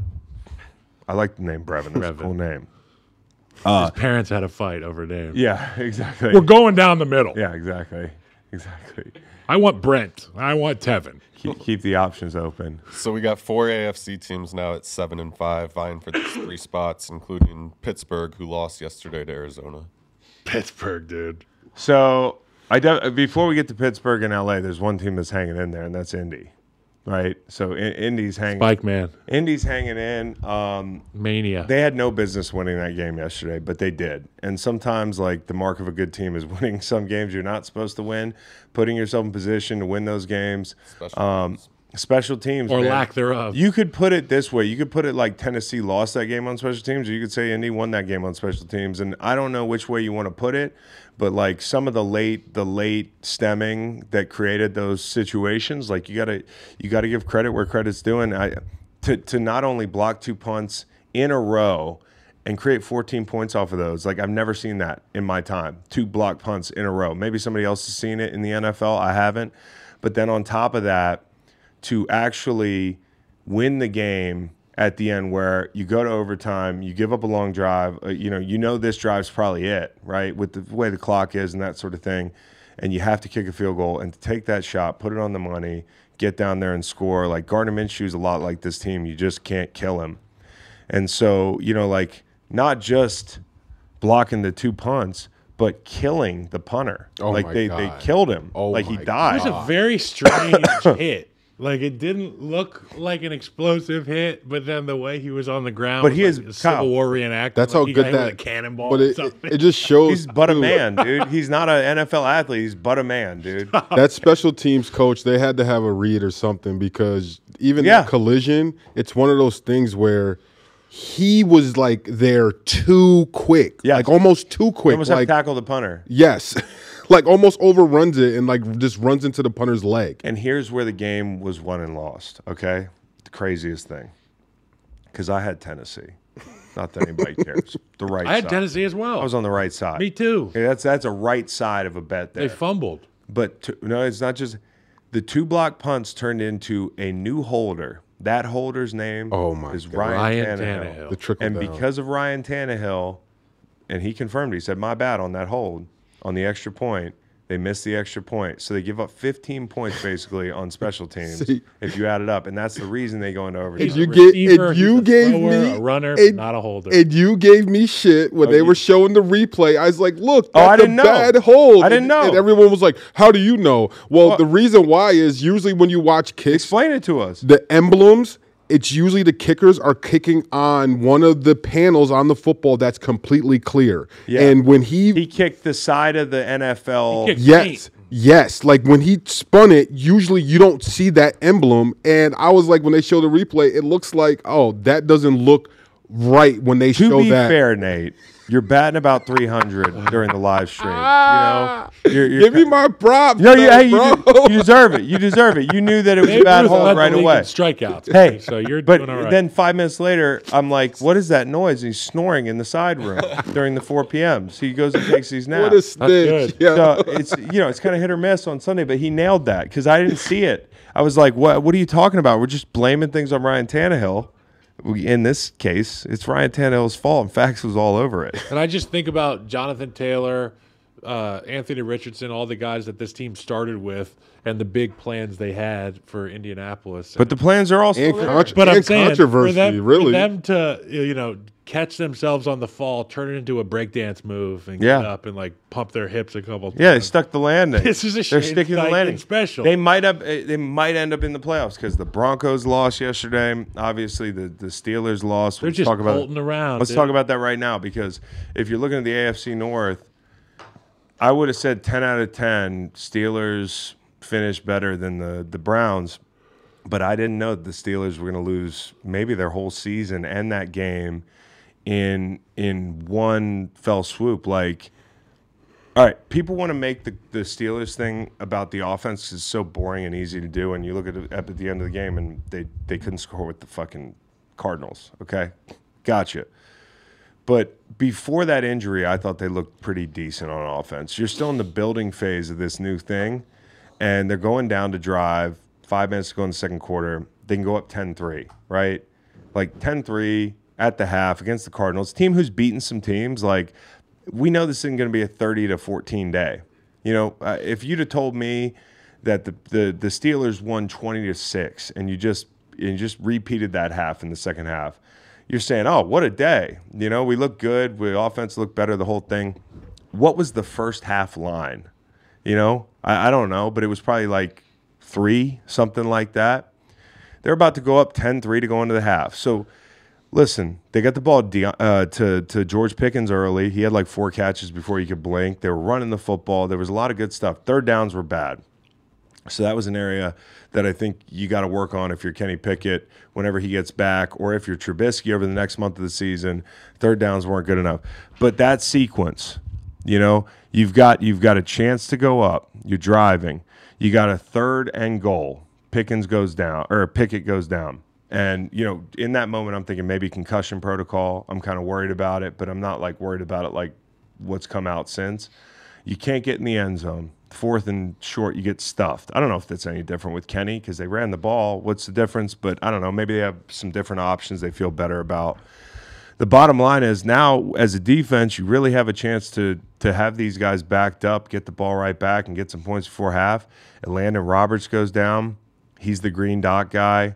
You've already lost Kwon Alexander. Now you're into the bag. You're in the depth bag. And it was one third down conversion after another. And it was McBride like the whole drive. It wasn't the whole drive.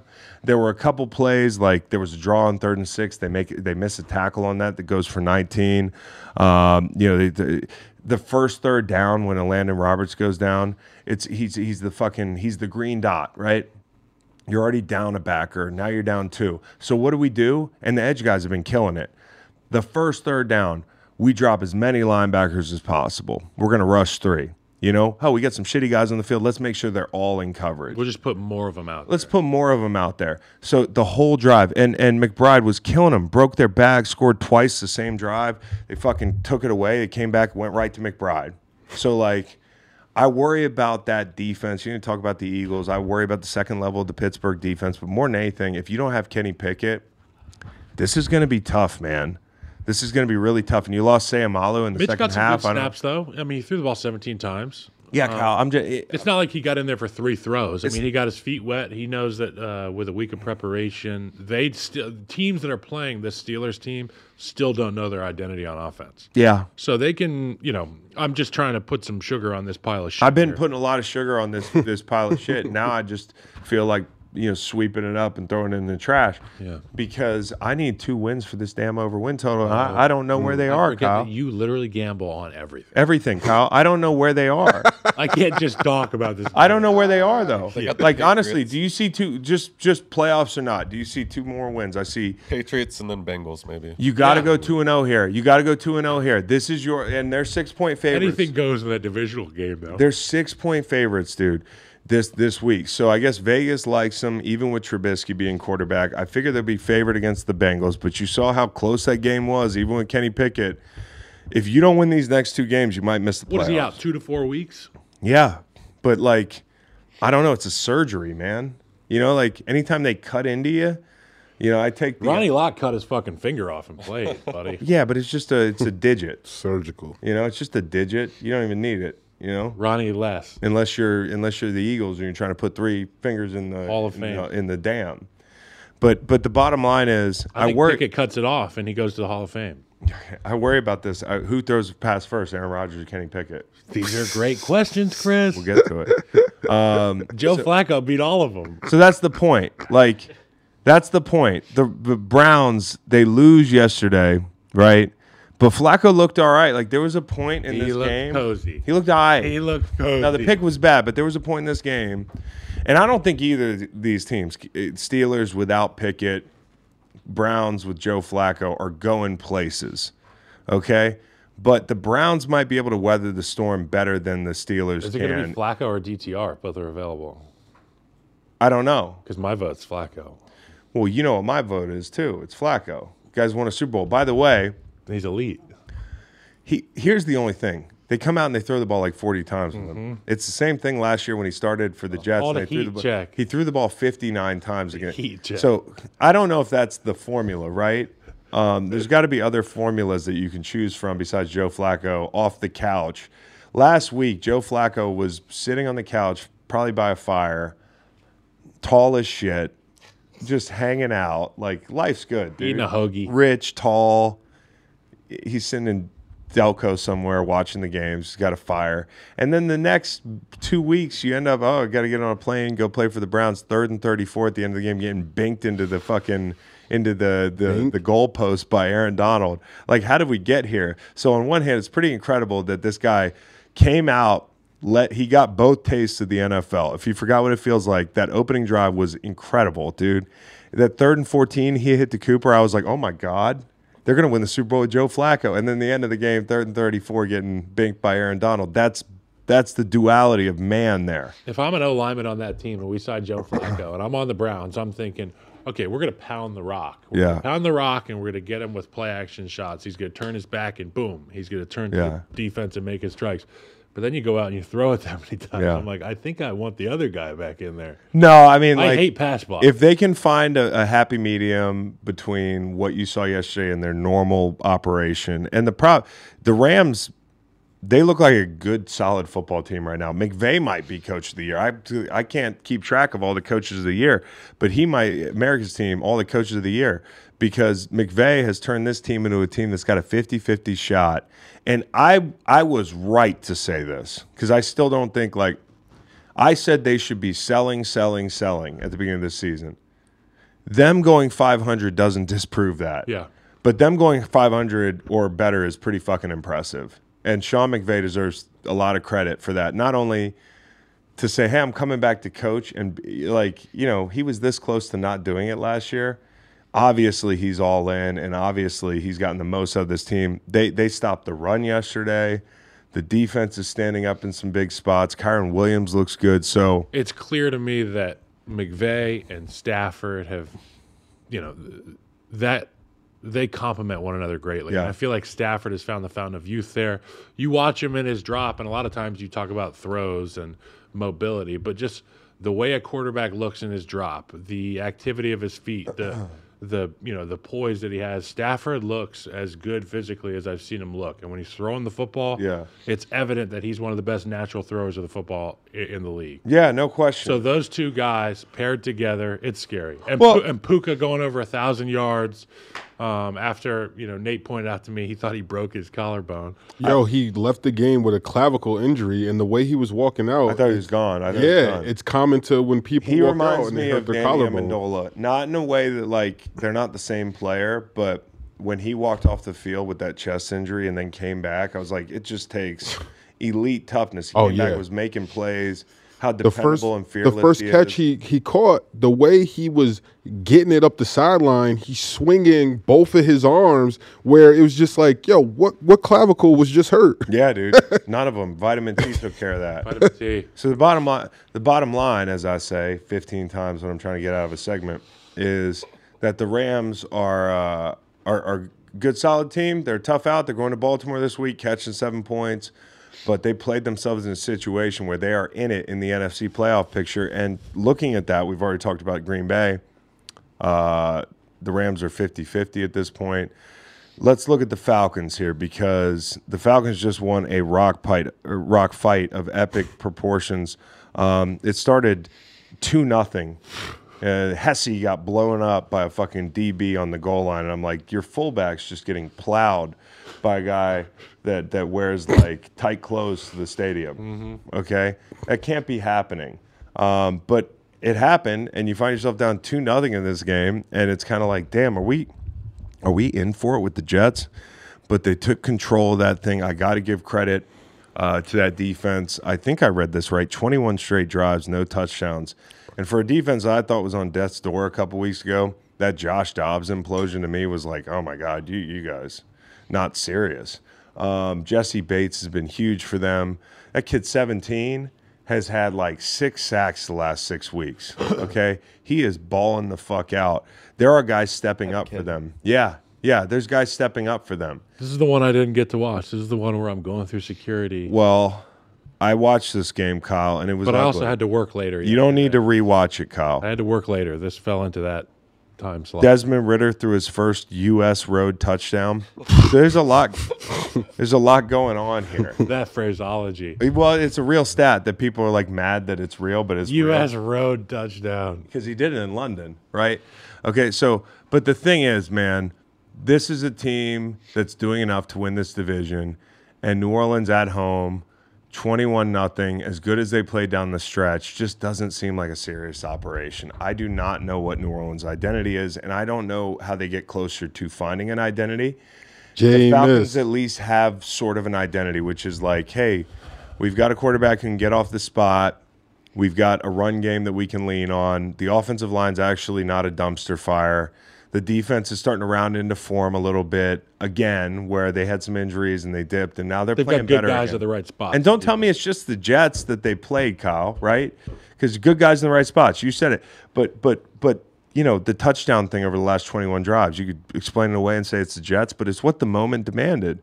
And it's also last week playing the Saints. They just put up three scores in a hurry on the Lions. So not to do this compare thing, but um, I do think the Falcons are are are are doing enough to win this division, and that and it's not much, but division's got to be won. And when they have that game plan right, that offense is a lot of fun to watch. Yeah, they can be fun. Like at times this Especially year, the overhead cam, Yeah. where they focus on just the ball and it's Yeah. just Bijan like juking people out, like a dungeon crawler video game. burn the ships, man. Give him the ball a bunch down the stretch because the rookie wall has not happened. You rested him for an entire Tampa game inexplicably. He hasn't gotten as many carries as maybe some people thought. So just burn the ships, ride that guy. And for the Jets, man, you talk about Joe Flacco scoring 19 points yesterday in his debut as a Cleveland Brown, which, by the way, is that Flacco's best look? Cleveland Brown? Yeah. I think he looked great.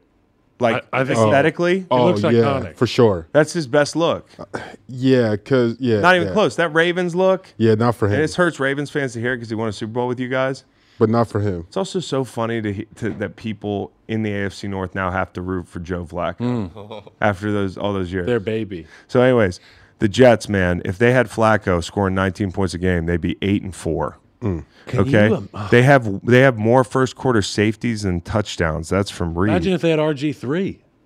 well, yeah. twelve and You saw him. One. Did you see him run down that fucking hill? Yeah, with Dabo, beat him. What's the Pats total week 18 when they play? Jets and Pats. 23? I was gonna say 28 and a half, 17. like. I mean, let's see how low it can go. Um, and Kyle, to to come back to the Aaron Rodgers thing, you see the Rapoport tweet I put in in, in Gem Pop, No. our group text. I don't know if somebody can pull that up and read me the uh, the the headline. and I don't know if somebody can get back to I it. I have but to mute that chat on Sundays. well, listen, this is what I sent when I woke up because I read this Ian Rapoport. Anytime you see Ian Rapoport or somebody write a tweet, you know, on, or Schefter on an injury, like this guy was playing through a broken thumb and a thing on his way to two and a half sacks and three tackles. The guy's PR firm wrote that. Yeah. And the same thing with Rapoport. The tweet said it was a triumphant week for Jets quarterback Aaron Rodgers, who returned to practice just 11 weeks after Achilles surgery. Unprecedented. Yet it's still all, it's still appearing unlikely that he'll play in a game during the 2023 season. My story on Rodgers' recovery. So somebody's going to by Aaron Rodgers. Somebody's going to tell me that I'm a hater because I'm going to say again that he's not coming back. He's not. He's not. Thank, thank you. Is that all? He's not. Well, it's at this point in the season, he's not. No. He's not. Period. That's the point. no. what I'm it's- saying. it- No, it- whether or not they were winning or not, he's not coming He's back. a he's a like he's a clout chaser. He won the he won the Oh, wow, that's hate. I'm he saying, wanted that's hate. I'm not media. saying all that. I'm saying he's an athlete. He wants to prove his worth as an athlete. He's 40 years old. It was his birthday yesterday. There's a lot of things that he's Or- trying to prove, not only to himself, but Jets fans and the Or- I'm gonna there. go out there and prove. That Or look- my So I'm going to take my recovery as seriously as I can. I'm going to get back on the field, and when I do get an opportunity to feel 100, percent I'm going to dominate. And it's going to be in 2024. I cannot wait to see him back on the field, Kyle. But the thing that I've Football's been better getting- with and, Aaron thi- and Aaron has no control over this, right? Other than maybe not throwing the ball at all or like acting like he might come back. But a lot of people jump out of the gym on this thing, and I hope it's not including the Jets and their players because like there's no false hope to be peddled here. Like let's not do this. He wasn't coming back. He's not coming back. And anybody that says he is, and and this is the thing with that tweet, you still get the guys that are like, he still won. Modern miracle. Where's the Yeah. miracle? It's not a miracle to talk about it. You actually got to come back. I think No, I think Mir- I think medically it's showing it's showing that yo in the past if you have injury like him that he's doing more than what we've been used to seeing at, At this 40. point at this point in time. That's because it. it's ill advised. What do you mean? maybe What what do I mean? I don't need it's because part of it? It's ill advised to be out there doing all this. I mean is that that's on the Jets. That's the Jets I like know. that's on them and their But medical the point staff. I've been making all year to you guys. So we had the hilarious six minutes, uh, funniest segment on Green Light of you guys being just you dumbfounded that I would say wouldn't come back. The only reason we're talking about Well, this Well, you're is dealing be- in absolutes. He's already back at practice. You didn't have him coming back Let to him know. practice at least. If I Let was, him if know. I had told you that This is not a win, Kyle. But hear me out. This is not a win. Hear me This out, though. I understand where you're coming this is from. Unbelievable. This It's not argument's great. This is great. But I'm saying if week four or whenever we had that conversation, three Mm-hmm. weeks removed from him tearing his Achilles, if I said he'll be back at practice, You didn't say that though. You If, said back but at the a word game. is if. You said back at a game. in a game. You Yeah, guys said he'll be but back. he in the would have to get practice regardless. Okay. Okay, I guess we're done here. We got Reed just moved us on. That was great. This is great. You're a It's hater. the it's the dumbest. You're a hater. No, oh, I'm a hater. Dude, You're jumping out of the gym. You're. You, I'd pump. fake I'm you. making it If I was, clear if that we were- it's very impressive what he's done at 40 to come back and be in practice and to be moving like he has. That's all I'm saying. He's not going to play in a game. Medical it would, be, it would be documentary. ludicrous and so dumb for him to try to play in a game My- one of with my- the team not being in the playoffs. Look, medical if they were eight and two, I would say fuck it. medical documentary Yeah. with with dolphin sex sounds coming soon, guys. okay, I can't wait. I would say fuck it if they were I a can't wait. playoff caliber team. I can't wait. I can't Me wait. either. You guys were trolling me earlier this year about Rodgers. Now I'm trolling you. That's all. That's where we are. I got my stance This out. is good. All right, so Chargers and the Patriots. My God, dude, the This is drops, bad. the drops in this game. The, like Drop it like it's hot. they won. Chargers won, but unfucking believable. Some of these drops late in the game. It's like somebody's writing this script for the Chargers, chargering, and they still won the game. But but like Quentin Johnston, Is that the same place on the ever? field? No, it's not. Admin. jugs machines.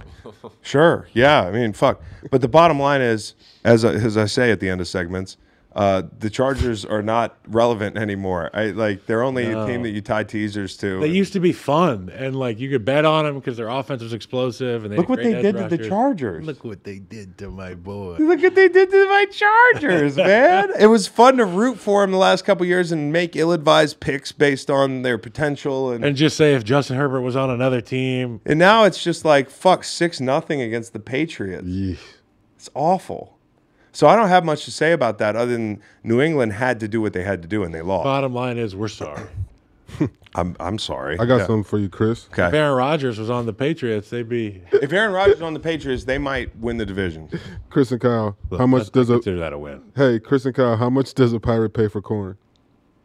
Say it again. Say it again. Say it How again. much does a pirate pay for A corn? Buccaneer, dude. A Come on. Buccaneer. Corn? Is that your segue into the Bucks? he got you. Okay. I didn't even hear the joke. Okay, he got me. Uh, so he got me. Nate's the only guy that would tell somebody a joke. They answer it. He says, No, "Gotcha." said I got you with the segue. What was the second one?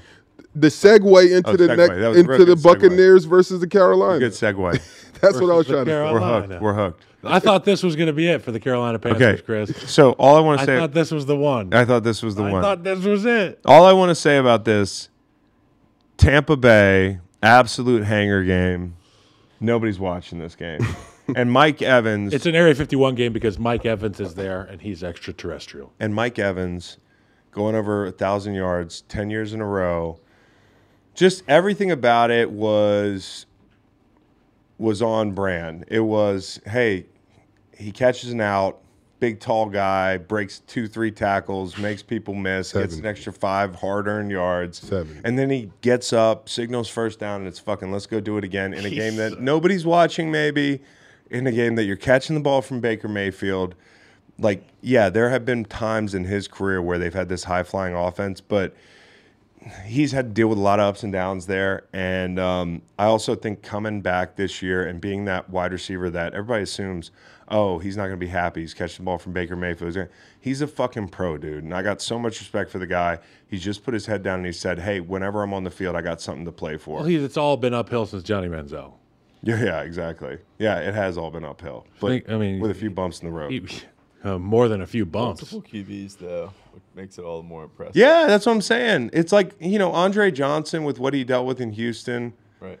Uh, this is not the same, but no matter what situation this guy's been dealt, he's put his head down and worked. So I just wanted to give him some some props. And I want to give the Bucks some props, man, because the Bucks, without Lavonte David, without Devin White, without Dean, big effort. And according to the New York Times simulator, and no matter who your team is, I can find you a simulator that will give you hope. Um, the Bucks have a 30% chance of making the playoffs, but that jumps to 53 if they win against the Falcons this week. Atlanta, they're at 64%, they would be 85. So even the games that you're not partic- particularly interested in, they all matter down the stretch. And for the Bucks, th- you're saying there's a chance, man. There's a chance. Don't give Todd Bowles a chance. And Coach Mike, and. Mike Evans is the kind of player you can just keep throwing at. I'm joking. You can just keep throwing at. Yeah, Mike Evans, just keep throwing the ball. Yeah, it's like the Madden, uh, the Madden strategy. Yeah, ask Madden. Throw it to Mike. you don't Evans. have a guy that can cover him. Throw it to Mike Evans. All right, Kyle, let's hear from our sponsors at Game Time.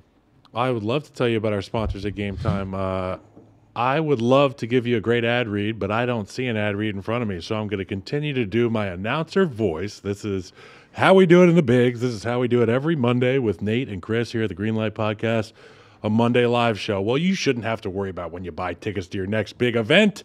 Game Time is the fast and easy way to buy tickets for all the sports, music, comedy, and theater events near you with killer last minute deals, all in prices, views from your seat, and their best price guarantee.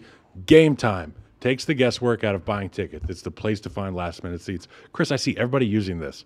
Game time, okay? I need to get into it. The game time guarantee means you'll always get the best price if you find tickets in the same section and row for less. Game time will credit you 110% of the difference. Download the Game Time app, create an account, and use the code GREENLIGHT for $20 off your first purchase. Terms apply. Again, create an account and redeem code G R E E N L I G H T for $20 off. Download Game Time today. Last minute tickets, lowest price, guaranteed. I guarantee it. All right, Chris, now you're up. Let's see if you can match that.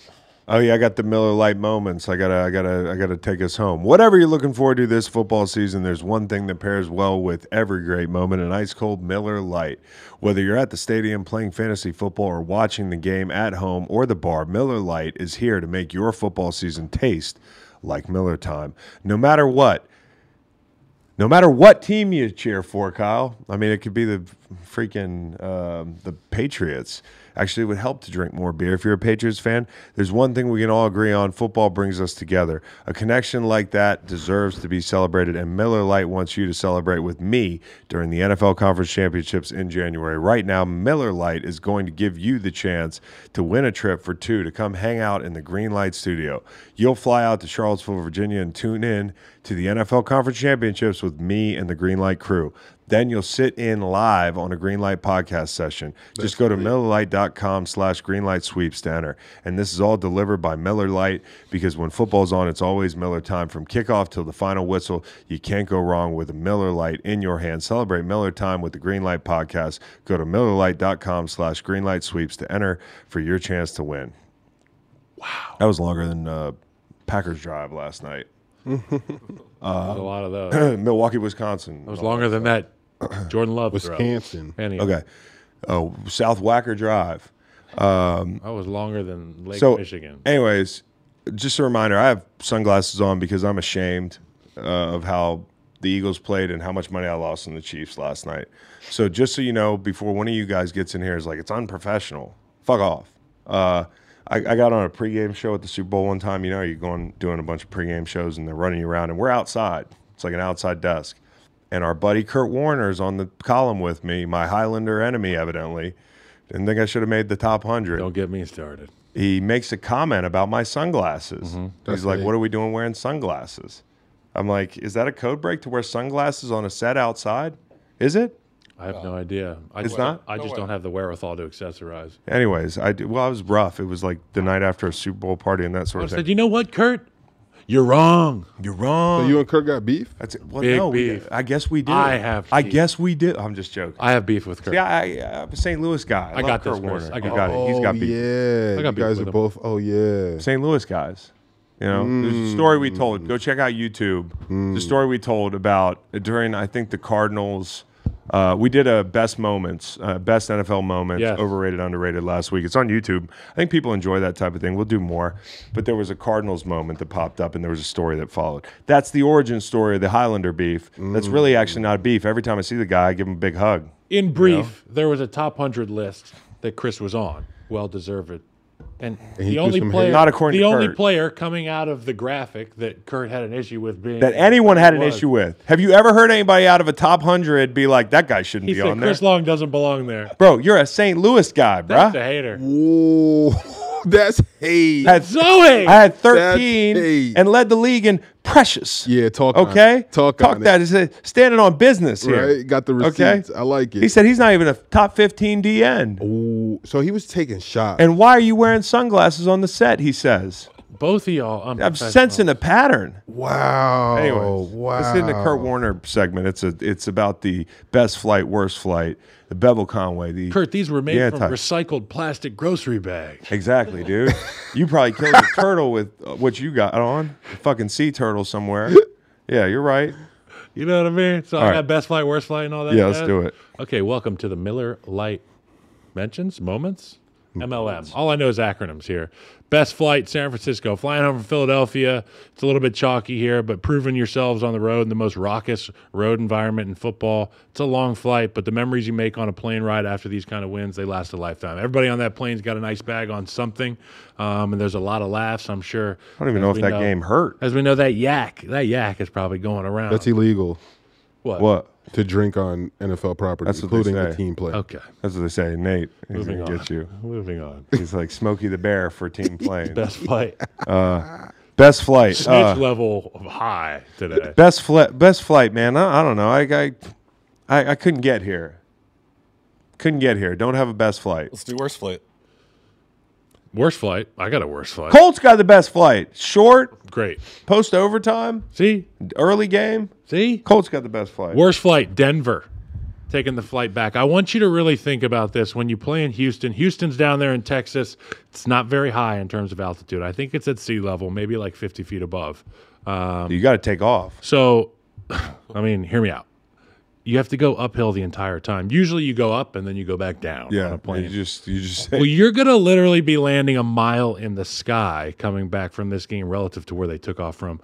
Uh, it's kind of a trip to think about. Think about how much more fuel they burn just going uphill the whole time, Greg. And we all know most problems happen on descent and takeoff. So if you cut one of those out, at least it's safer. Safer Think flight. about There's no how descent. bad how bad your ears pop. People are going to say, Kyle, you're so stupid. And But I'm going to say, You're actually but I'm right. We're joking. Uh, well, he's, he might be serious. okay. Uh, worst flight. Golly, I, I, fe- I still feel like it's the Chargers, man. There's nothing like there's nothing worse than that game and getting on a plane and having to go across the country and be like, "Hey, we're out of it." Oh, my coach and get fired. and like, is this the Well, day? you could land in Fresno. It's nice to land at John Wayne. Yeah, sure, but six not six nothing against the Pats. That's bad, dude. That's bad ball. Um, what do we got now? We've got Bevel Conway. the Bevel Conway Award. It's going to be last night, Sunday Night Football. Patrick Go, Mahomes and the Pack, Icy Whites, first time at Lambeau, and then you've got the classic Green Bay jersey. And every time they showed the Aaron Rodgers, Brett Favre, Jordan Love triple box, where they showed them throwing and getting off that back foot, man, it was pretty. Yeah, it it was was. a great You guys see the- job. Shout out to that NBC production crew. You see the Jordan Love cheese costumes? The costumes Yes. that people had on, it was the cheese and like instead of like the the classic Swiss cheese holes, it was hearts for love. No, I didn't see that. I was busy screaming. Um,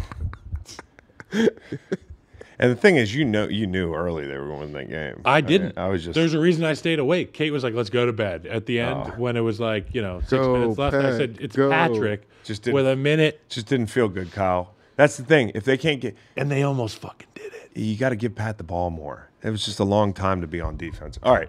So, anyways, um, Bevel Conway. the bottom line is the Bevel Conway Award goes to uh, the Chargers. And, Don't uh, bottom line, Bevel Conway. Yeah, man. bottom line is the Chargers and the Patriots got the Bevel Conway for me. I mean, like I I know really. last night was beautiful, but imagine they played that game on grass, how good that matchup would have looked. The throwback Patriot uniforms and the Chargers uh, all whites with the gorgeous colors and such. Anti Bevel Conway, Diontae Johnson, a week after being the Hollow Man, celebrating a touchdown, down 15 points in the fourth quarter. Hold on a minute, player. What are we doing, player? I don't know, man. Do you run over there and stop him from celebrating? What if what if they just tackle? they just like uh, they straight jacket him? I don't know, bro. Uh, ugly game, ugly game, ugly game. I'll tell you what the ugliest uniform matchup of the uh, season was. Oh yeah, uh, anti Bevel Conway uh, or of the week was uh, Seattle and fucking and uh, Dallas. Not No, because no. Seattle's uniforms weren't awesome, but because that game was terrible to watch. I think watching. I like rock fights. Too much scoring. Also, That was a it- boulder fight. one of the worst games, t- uh, TV presented game. I know some people are like, no, that stadium's beautiful. It's not. It's fucking a big aluminum thing, and there's no soul in that place. And you can feel it on TV. It's monochromatic. I don't like. And Talking too many about Seattle. Seattle, Dallas, Seattle- at the at Dallas, Okay. at Dallas. The game was in Yeah, yeah. Dallas Thursday, and the flags. That's ugly. I don't need to see all that. clean. It feels too uh, yeah monochromatic. I had Clean, more like fun. a hospital. Yes, I had more fun watching sterile, sterilized. I had more fun watching Chicago. Seattle is soulless as well.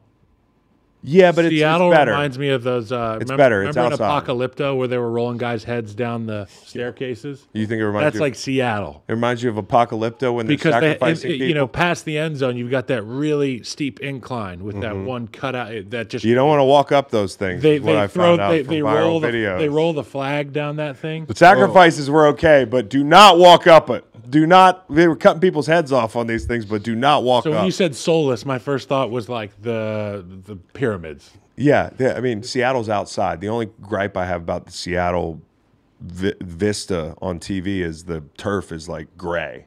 You know, if you actually, yeah, uh, that's the bottom line. All right, let's get the Hollow, Hollow Man. man. Hollow Man for me, uh, Dre Greenlaw's punch.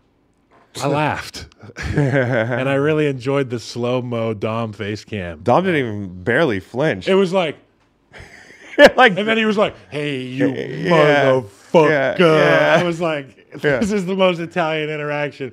Just missed him. Hollow man, Dre Greenlaw looking over his shoulder the next six weeks because the guy with an Italian flag on the side of his hat, Yo, who seems to command the, the respect of an entire city, they have you got in a highlight fight. films of him getting off of buses. Oh, with the Meek uh, music in the background. Unbelievable. Big Dom out on the field breaking up fights. They say bus exit hashtag fresh, and then out, they time see him out, walking time around out, before the game, and they're like pregame vibes. What s- song were you just trying to do? The It's the Meek Mill song. and the Rick Ross. Is I'm a, I'm a boss. Bitch, I'm a boss. How would you do it? It sounds just like the song, Nate.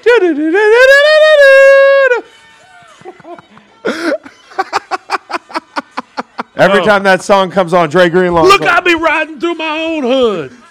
New whip. Say Dre Greenlaw is gonna be Dre Greenlaw is gonna they're gonna be doing stretch and the Stone Cold music comes on and then My God, that's Dom's music. Dom walks out of the fucking San Francisco indoor and he's got to see him. I think it's Frank Sinatra that plays. Uh, Yeah. yeah, Uh, wait, definitely. okay, Hollow Man. Uh, me, yeah. me. Yeah, the, the Chiefs are gonna win the game. Uh, let's not worry about the Chiefs. Hollow Man, me. Um, Hollow Man. No, honestly, Hollow Man. I'm gonna go. Um, hmm. Hollow Man. hmm the holder. Yeah. I- Yeah, Tannehill could get it. the whole linebacking corps for the Philadelphia Eagles, and and Ryan Tannehill, sure, yeah, Hollow Man, Hollow Men. Um, St. Louis Memorial slash Frank Gore Award. It's going to be a two way tie. Nico Collins, Sam LaPorta.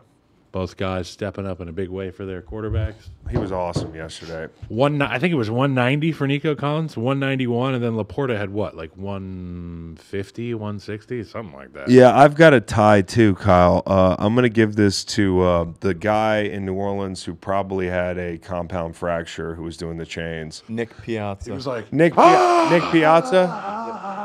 Yeah, dude, his if you retweeted that, if you quote tweeted that, if you put the injury from that, you're game, you're a shitbag. you're going to hell. Same with all these accounts now that, and you know who you are. You know who yous are. And Greenlight will never do this. Stop sharing compound fractures on my timeline so you get so you get clout.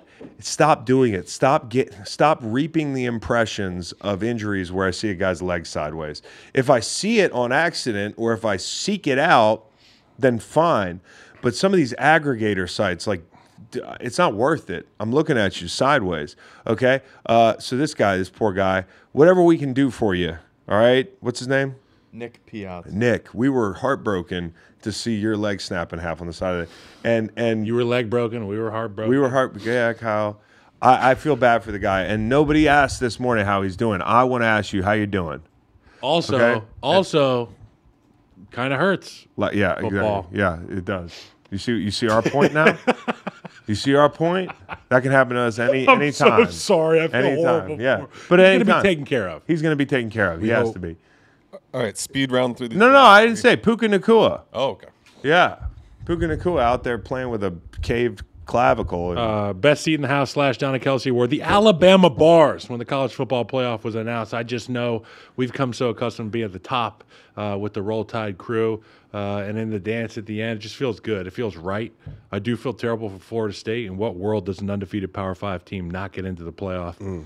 It's In uh, this in a vacuum that's criminal, but I understand the quarterback situation. Yeah. So for them, you've earned it. Uh, go play Georgia, go beat them, and you can be your own little UCF national. it's a fun idea because nobody's wrong because there's no objective. Like it's an interesting argument. Like unincluded. people are going to argue all week, and it doesn't. No one can win the argument. I got one. Oregon Ducks. We're Oh. see, seeing that they have to play Liberty University The on Cubs, yeah. on New Year's at 11 a.m. So it ruins your New Year's Eve. And then Oregon Ducks versus the Liberty Cucks. Take take take liberty, okay? It's New Year's. It's a New Year's bowl.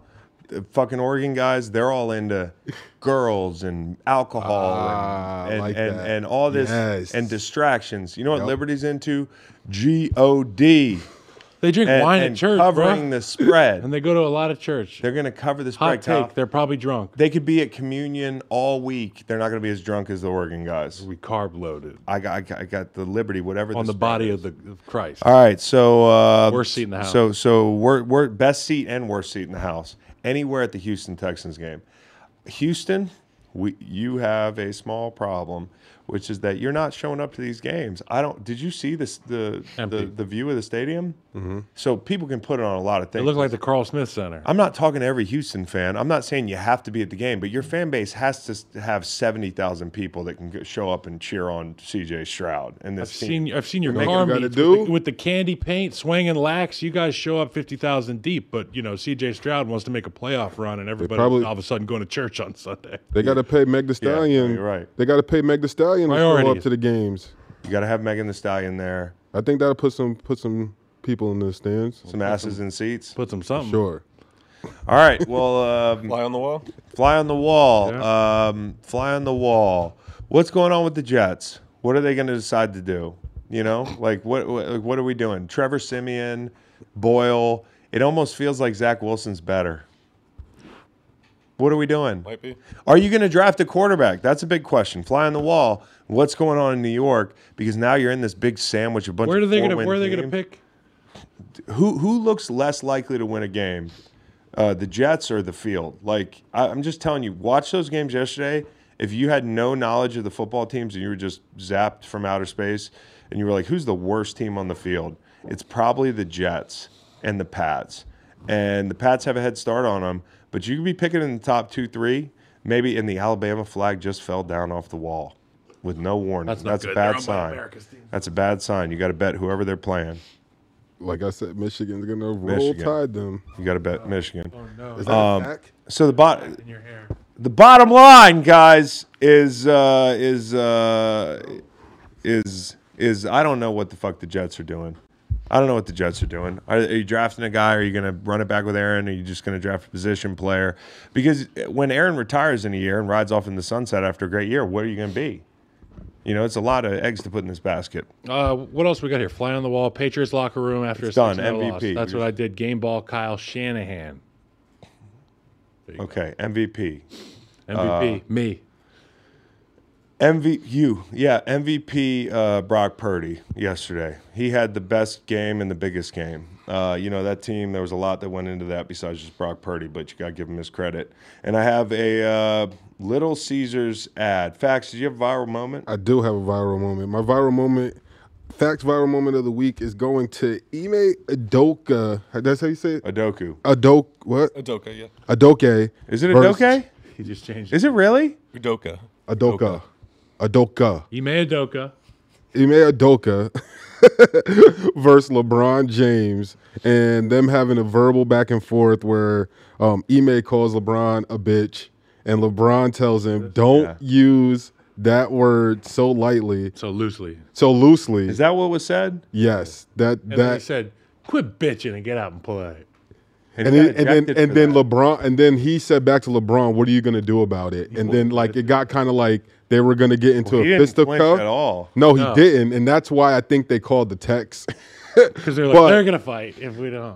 But like as I was talking with Matt before this, I think it's funny just the thought of maybe some like disdain some older basketball like retired guys might have seeing LeBron, LeBron, of the new NBA.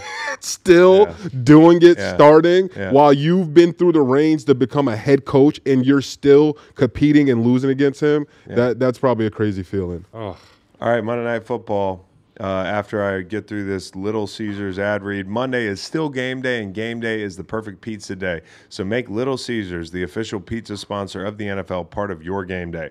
Order online during our Pizza Pizza pregame, one hour before and three hours after NFL kickoffs, plus all day Sunday, to have your NFL game day covered. Choose your favorite Little Caesars pizza or pick what toppings you crave. It's a pizza pizza win. And speaking of winning, Kyle, everyone scores. Everybody scores with a convenient delivery or our in-store pizza portal pickup. So grab some friends, order your Little Caesars, and enjoy during the games.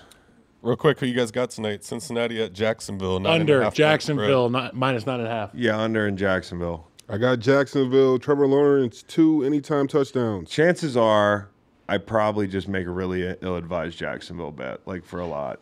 Duval. Duval. Thanks everyone in the chat. Thank you. Appreciate guys. it. Go football. Take Have care. Have a great week.